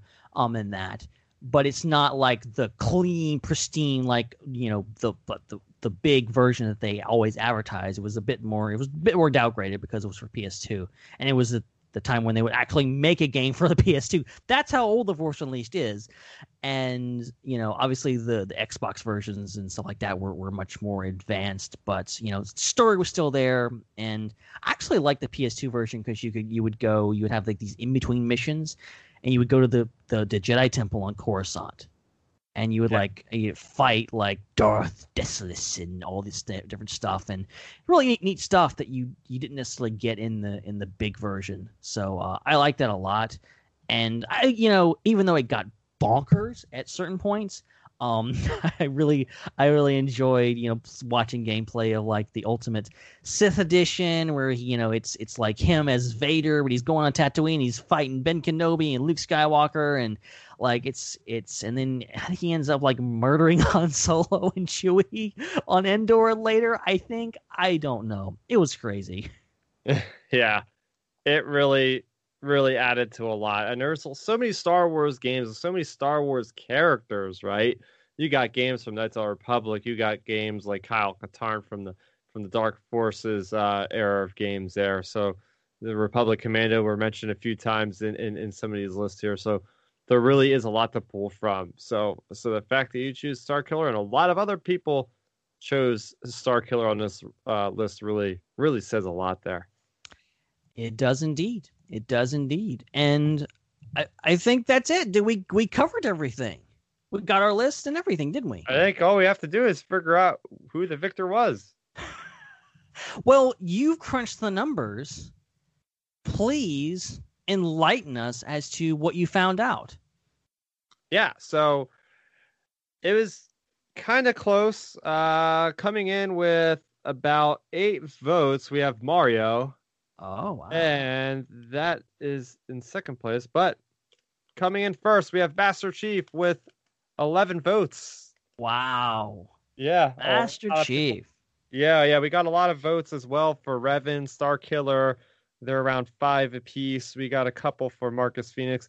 Ezio of Assassin's Creed surprised me. We got about six or seven uh, with with Ezio, so I was really quite pleased to see Assassin's Creed. It's been a long, ongoing series, but yeah, just to give you guys kind of perspective here, uh, we had so many categories of the, of these games. Like we we had uh, over 50 unique choices for for the games that were submitted for the game characters that were submitted and we had well over 30 game franchises in total um so i'm not sure if that if that sets any kind of record for ipc but it was definitely a lot to filter through definitely a lot to kind of comprehend because some of them i didn't even recognize um but and we had a lot of participation today. I'm not sure that the final numbers on on our votes submitted, but I would I would assume it's got to be pretty high for you guys. I, to be honest, Zac usually does this, so I'm gonna have to confer with him to see exactly like, as he might have a better idea of like what our record actually is. We had a huge turnout tonight, so I this has got to be like in typical fashion. Top five. This is probably one of our top five, top five episodes, like in uh, audience participation. So uh, that's things, and all that's credit to you, Chris. You're the one that came up with this. So so props for for doing this, and this was a heck of a lot of fun. Oh yeah. Um, thanks for reel, reeling me in a little bit at, at points because I can go on and on as we've seen No, with no, this. no, no. I love seriously. No, no. All honesty, I loved listening to you just go on and on and on about this stuff. You were so passionate, and it's exactly why I wanted you on this show for this episode because you're just you're an expert. You know so much about this, so much stuff that I don't even know. I know Zac would probably lost too if he was here. So like, it's it's it's so much fun to you know listen to you talk about this, and I hope you guys in the audience really enjoy this too because you know it's it's not always fun to listen to somebody talk about something they don't know what they're talking about. So it's nice to just bring on someone that does know what they're talking about, that they are an expert. So that's what we brought you on, Starrapter. Hey, I appreciate I appreciate it, Ben. But yeah, I, I mean, games one of my favorite things besides Star Wars, as I always say. So you, you got me on that. It didn't take much convincing for me to come on for an episode about video games. That's for sure. That's amazing. Um, okay, so full disclosure here. So we are on a limited time here because of a certain glitch in our system. We can only we can only broadcast for three hours tonight, and I'm currently looking at the clock, and we have broadcast for two hours and fifty two minutes we are about eight minutes away from being cut off. So we're gonna have to wrap this up, guys. All right, BBQ watch three, two, one. What what are we talking about? I don't know. I don't even know if we need to do. Oh, you no. have an idea. Okay, okay, let's do BB Watch. Watch. We'll, we'll just keep going until we run out of time. All right, Well, that's just the rule. Okay, so BBQ Watch, like barbecue related like games or like restaurant related games. Like the only thing I can think of is there used to be a Facebook game I used to. play. I can't remember the name of it. I think it was Cafe something, and you would like run your own restaurant, and like that was the whole thing. It was like Farmville, same people that made that. In retrospect, probably pretty crummy, but I remember having fun with it. And that's really the only time. I know there is like other food games stuff like that out there. I don't know if you had any thoughts on that. Yeah, I mean, the most recent thing I could think of was from Star Wars: The Old Republic. They introduced like a really interesting mini game where you are you you take control of a serving droid and you like go up to like the cantina counter and you have to like deliver different foods. It's like a mini game, so it'll direct you like with lights where you have to go. Oh my gosh, that's Um, cool. they they have that in there, and they also have another thing where you actually go into like the kitchen, and you actually have to like get different Star Warsified objects and like throw them on the grill, throw them in the pot in a certain amount of time to get credit for the quest. So it's like, oh, throw this Nexu claw in the pot, and then and then get this uh uh what is it called like um whatever those pests are from the Empire Strikes Back um that are attacking the the Millennium Falcon that are inside the Exogorth. Um, the the Mynocks, Mynocks, yeah. Mynock. Yeah, it's like throw the Mynocks in the pot, put this on the burner, um, get this egg and throw it in here. So like that that's something of recent memory, but a lot of World of Warcraft games I remember cooking um to level up that stat for the longest time. It's like I got to get the cooking skills up to 300 so I can I can make this this fish feast for all my fellow raiders to get buffed up with with more health, you know? It's like all those like little crazy things where sometimes like the cooking things in games actually end up like getting me more enticed in the game itself. You know, it, it's it's crazy. Like, it- it's almost like relaxing. Like I'm gonna sit here and just like constantly cook these ribs, these basted boar ribs from from uh, the Elwynn Forest. So there, there's your barbecue link. Um, one of the first recipes you learn in World of Warcraft is uh, barbecue basted boar ribs. Oh my gosh, that's funny. If you ever Unexpected barbecue. Yeah, if you ever seen South Park, they're killing like a million boars to get from like level one to sixty in that that awesome episode. That does sound like a great South Park episode. Oh gosh. oh wow. Okay. Um. Oh, and quote of the night. You have any favorite video game character quotes in mind? Hmm. Ah man, I should have thought this one over. And I should have given you a fair warning, so it's my fault. just, just, just. Um, I would say probably, probably the Master Chief. Probably, this is pretty on the spot here as far as with with what we're dealing with, like a time running out. Um, but Master Chief just like saying it's time to finish the fight. You know, like we got to get in there. And I actually use that with um with like you know real life quotes. I'll be like doing different things like right at the end. It's like time to finish this fight. You know, just like with that gravitas behind it. Um, I'm thinking of Battlefront specifically, just like the random phrases that clone troopers throw out for the Republic. Watch those wrist rockets. Oh, you can't forget about those wrist rockets. No, don't don't forget about the wrist rockets. Watch them. Watch those wrist rockets.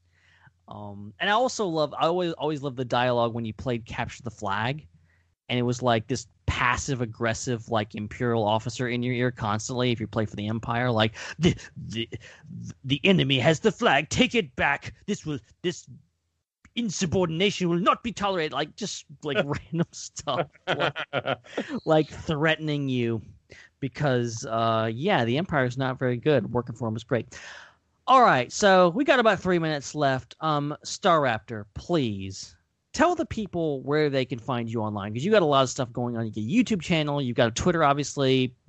Throw it all out there so people can find you. Yeah, so for for my YouTube channel, I do a lot of um, a lot of movie reviews lately. I've been I just seen uh, Godzilla versus Kong have that review up there, but I do Awesome. talk about games. Uh, every once in a while, I might do like a, a live stream of a game on my YouTube channel. Uh, haven't done that in a while, but um, I might post like a clip or two on Twitter from time to time. That would be uh, Starrapter. So so look forward to to seeing those occasionally. But I also talk a lot about games on Twitter, retweet things like a lot of stuff about the news with the new consoles. There's a lot of cool stuff going around. So I'm always talking about games um, over there. I'm not not super active on on Instagram like I used to be, but I have one on there as well. Um, but yeah, you can find me just talking about pop culture stuff in general on, on Twitter and YouTube at Starrapter. Excellent, excellent. And I'm going to use this opportunity again to thank you, thank you, thank you so much for coming on and co-hosting with me. This would have not been nearly as entertaining if I'd just done this by myself. I'm glad you came on to keep me company and and to keep me from sounding like an absolute crazy person trying to do the show on my own. So thank you for that and thank you for bringing your expertise and your enthusiasm for video games. I wish we had more than three hours to talk about it because that was awesome. yes, well, we'll find another reason to talk about video games one of these days, I'm sure, for for real. There's there's so much to talk about, genres, uh just time periods, whatever. So much to talk about. Platforms. It's good. It's so Thank good. you so much for having me on here. It's been a blast. It really has. Oh, it's great. Always great to have you, man, and we can't wait to have you back real, real soon.